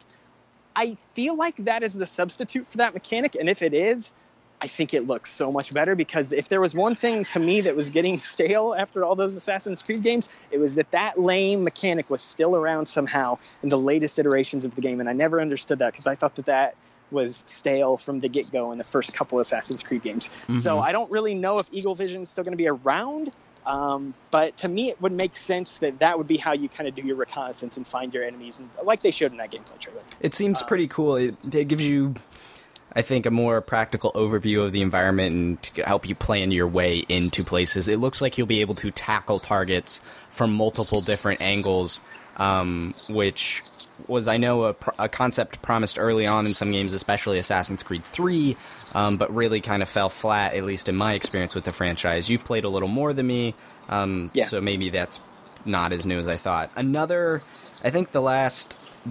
There's two more big games I think I want to hit on real quick with you. Crackdown 3.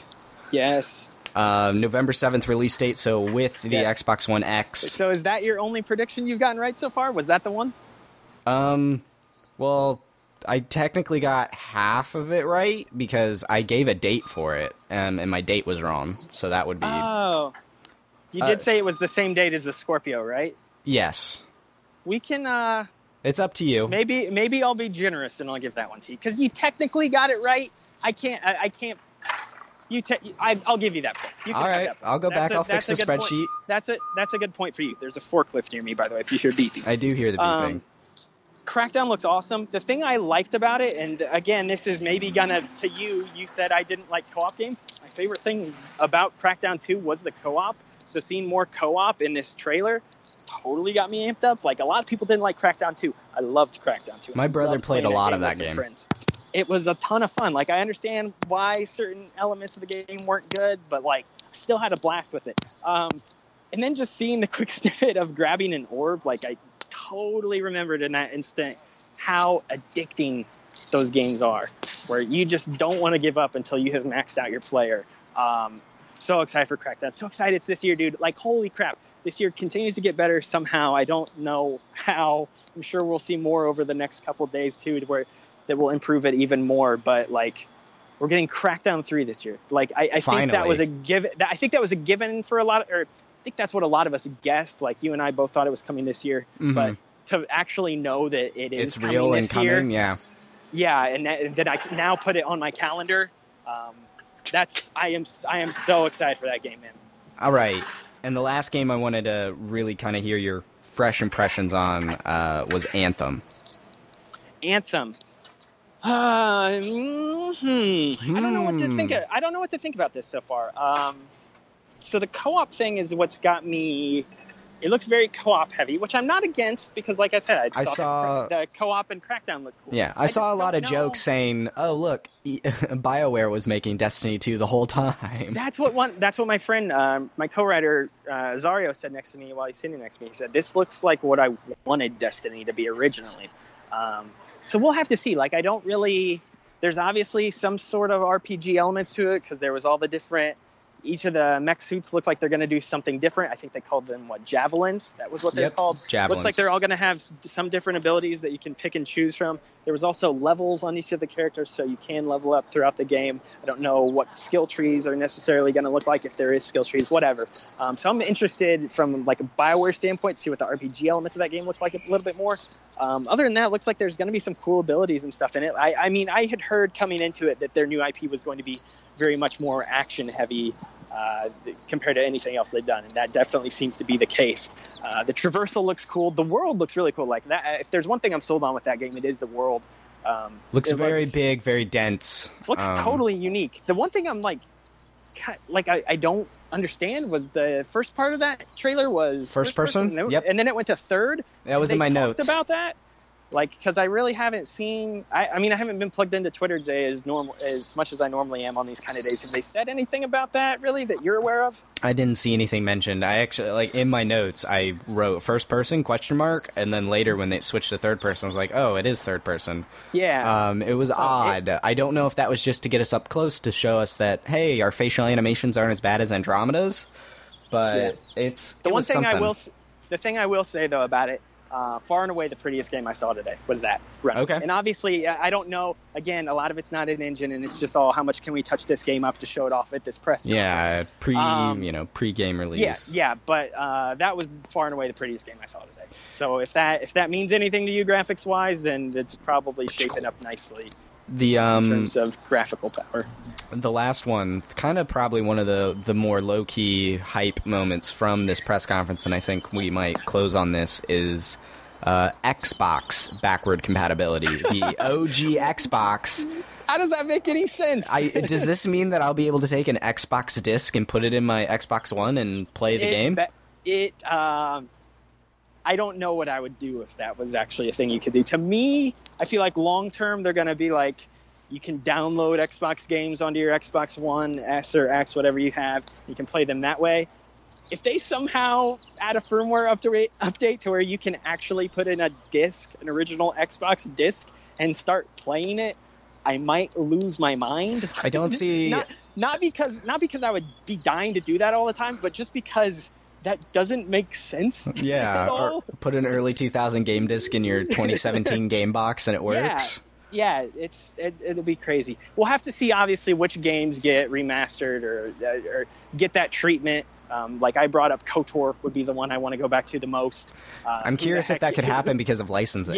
Yeah, that for one. Two, I don't know who would have to be doing it. There's a lot of struggles with that game specifically, so I don't really know how a lot of that would shake down or work necessarily. So there's a lot left to learn. It was actually a very bare-bones thing that they described, but I think that got potentially the biggest pop in the room throughout the day. It was top three, though, for sure. Yeah. And again, I don't think it was necessarily just because we're all going to go home and put in our Xbox games because, like, we've seen reports over the past week after Jim Ryan's statements over at Sony. There was a couple reports that came out about how underused backward compatibility it really is, and, like, most people don't utilize it anyway. But it's cool that Microsoft's adding it anyway because I'm sure they know people don't use backward compatibility that much. But they're, hey, let's go back even further. It's cool.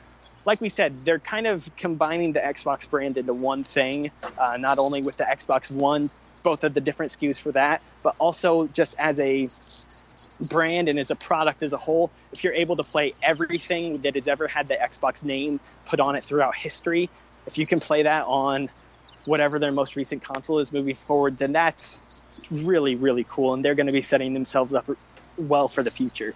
Mm-hmm. And that's the one thing I'll say. Like, Sony's doing incredibly well right now, but it would be surprising if Sony fell off a cliff right now. We'll say that. But Sony is set up. I think Microsoft right now is set up more long term to succeed. Whereas Sony, if they muffed a couple things over the course of the next 2 or 3 years, it could all come crashing down on them potentially. It's interesting that you say that. It's not saying it will, but yeah. It's interesting you say that because kind of what you said earlier about Xbox, today we saw a lot of games that are coming out, a majority of them before next E3. I think that's safe to say. But in the past years, and we won't know until tomorrow night, but most of Sony's offering, especially the last two E3s, have been games for the future of the PlayStation. We have games going clearly into 2019 and 2020, and so I'm curious about Microsoft's future as far as first-party exclusive IP. We saw a lot of cool indies, third parties, and a very few first parties today. And I'm sure tomorrow at Sony we're going to see a little bit more of the first-party exclusives and second-party like exclusive deals. So it's going to prediction. I think we see a lot more third-party tomorrow at Sony than we expect. Honestly, probably. I don't know how much first-party stuff they have. I bet we see Destiny tomorrow. I bet we see Battlefront. Yeah. I bet we see Battlefront tomorrow. I bet they do the campaign stuff tomorrow for Battlefront. Makes sense. Call of Duty. Call of Duty we'll probably hear something about as well. I think there's going to be a decent amount of third-party stuff at Sony, whereas last year a lot of it was their first-party offerings, it seemed like. I don't know how much they can double down and show about those first-party games this year, especially like Death Stranding's already been confirmed not to appear. Doesn't really make sense for The Last of Us Part 2 to show up, even though I have fingers crossed that it does. I think they may. I think it'd be smart for Sony to rely more on their third-party partners this year compared to some other years. So yeah, we'll see how it all shakes down tomorrow. But yeah, we'll see what happens tomorrow. As far as today goes, amazing show by Xbox. Like I'm just very happy for them today. Like this morning was interesting because we had heard so many. It seemed like there was not really a negative aura going into the show. I don't feel like most people had that. We were all excited because we're going into a press conference. There was just, at least with my fellow team members and I, we were just, there's like this air of like uncertainty going into it, especially after the morning's whole $4.99 leak debacle and a couple other things happened. We were nervous. And to see that they bounced back, and then especially after the opening 10 or 15 minutes where I thought they were dragging, for them to pick up and really just take boom, off boom, boom, boom, that, boom. Yeah, it was really nice to see, and I was so happy for them. That was a very fun show to be a part of in that audience, and good first E3 press conference for myself, if we don't count EA Play yesterday. So, what would you, if you had to score it, what would you give this press conference? Give it a solid. For the company and like what they needed right now, I think I'd give it like a solid 9, because I'd say 9 is a good number for them because they hit the check boxes that they needed to hit, that people were concerned with. And if people still have concerns moving forward, then maybe just Xbox isn't for you. But I know, like, honestly, like looking at the fall now, I totally think I'll be doing way more gaming on my Xbox than potentially any of my other consoles. And, that's an exciting thing because I often feel bad because I feel like I'm not playing that console as much, and it is more often my PS4. So I'm really looking forward to getting more hands-on time with my Xbox this fall because there's a lot coming out that I'm excited for. Awesome. I am excited as well, especially for Cuphead. Cuphead yes. Hype. Yes. So to wrap it up, I know we're trying to wrap up here. Yep. I'm going to Bethesda. I know. I was going to say, you've got Bethesda here in about an hour and 40 minutes. We've actually got to go figure that out right now because PR people working with Bethesda were kind enough to give us special we emailed them again this morning. We went into the show this morning, and one of their PR guys got back to me and said that they did a special favor for us, and they're going to get us in. So awesome. Off to Bethesda we go. Yeah, go cash that in, because Bethesda's going to be pretty good tonight. Hearing a lot of rumors of Wolfenstein, Evil Within. Yeah, I think their whole show leaked, but I'm sure it'll be cool to be there regardless. Yes, it will. All right.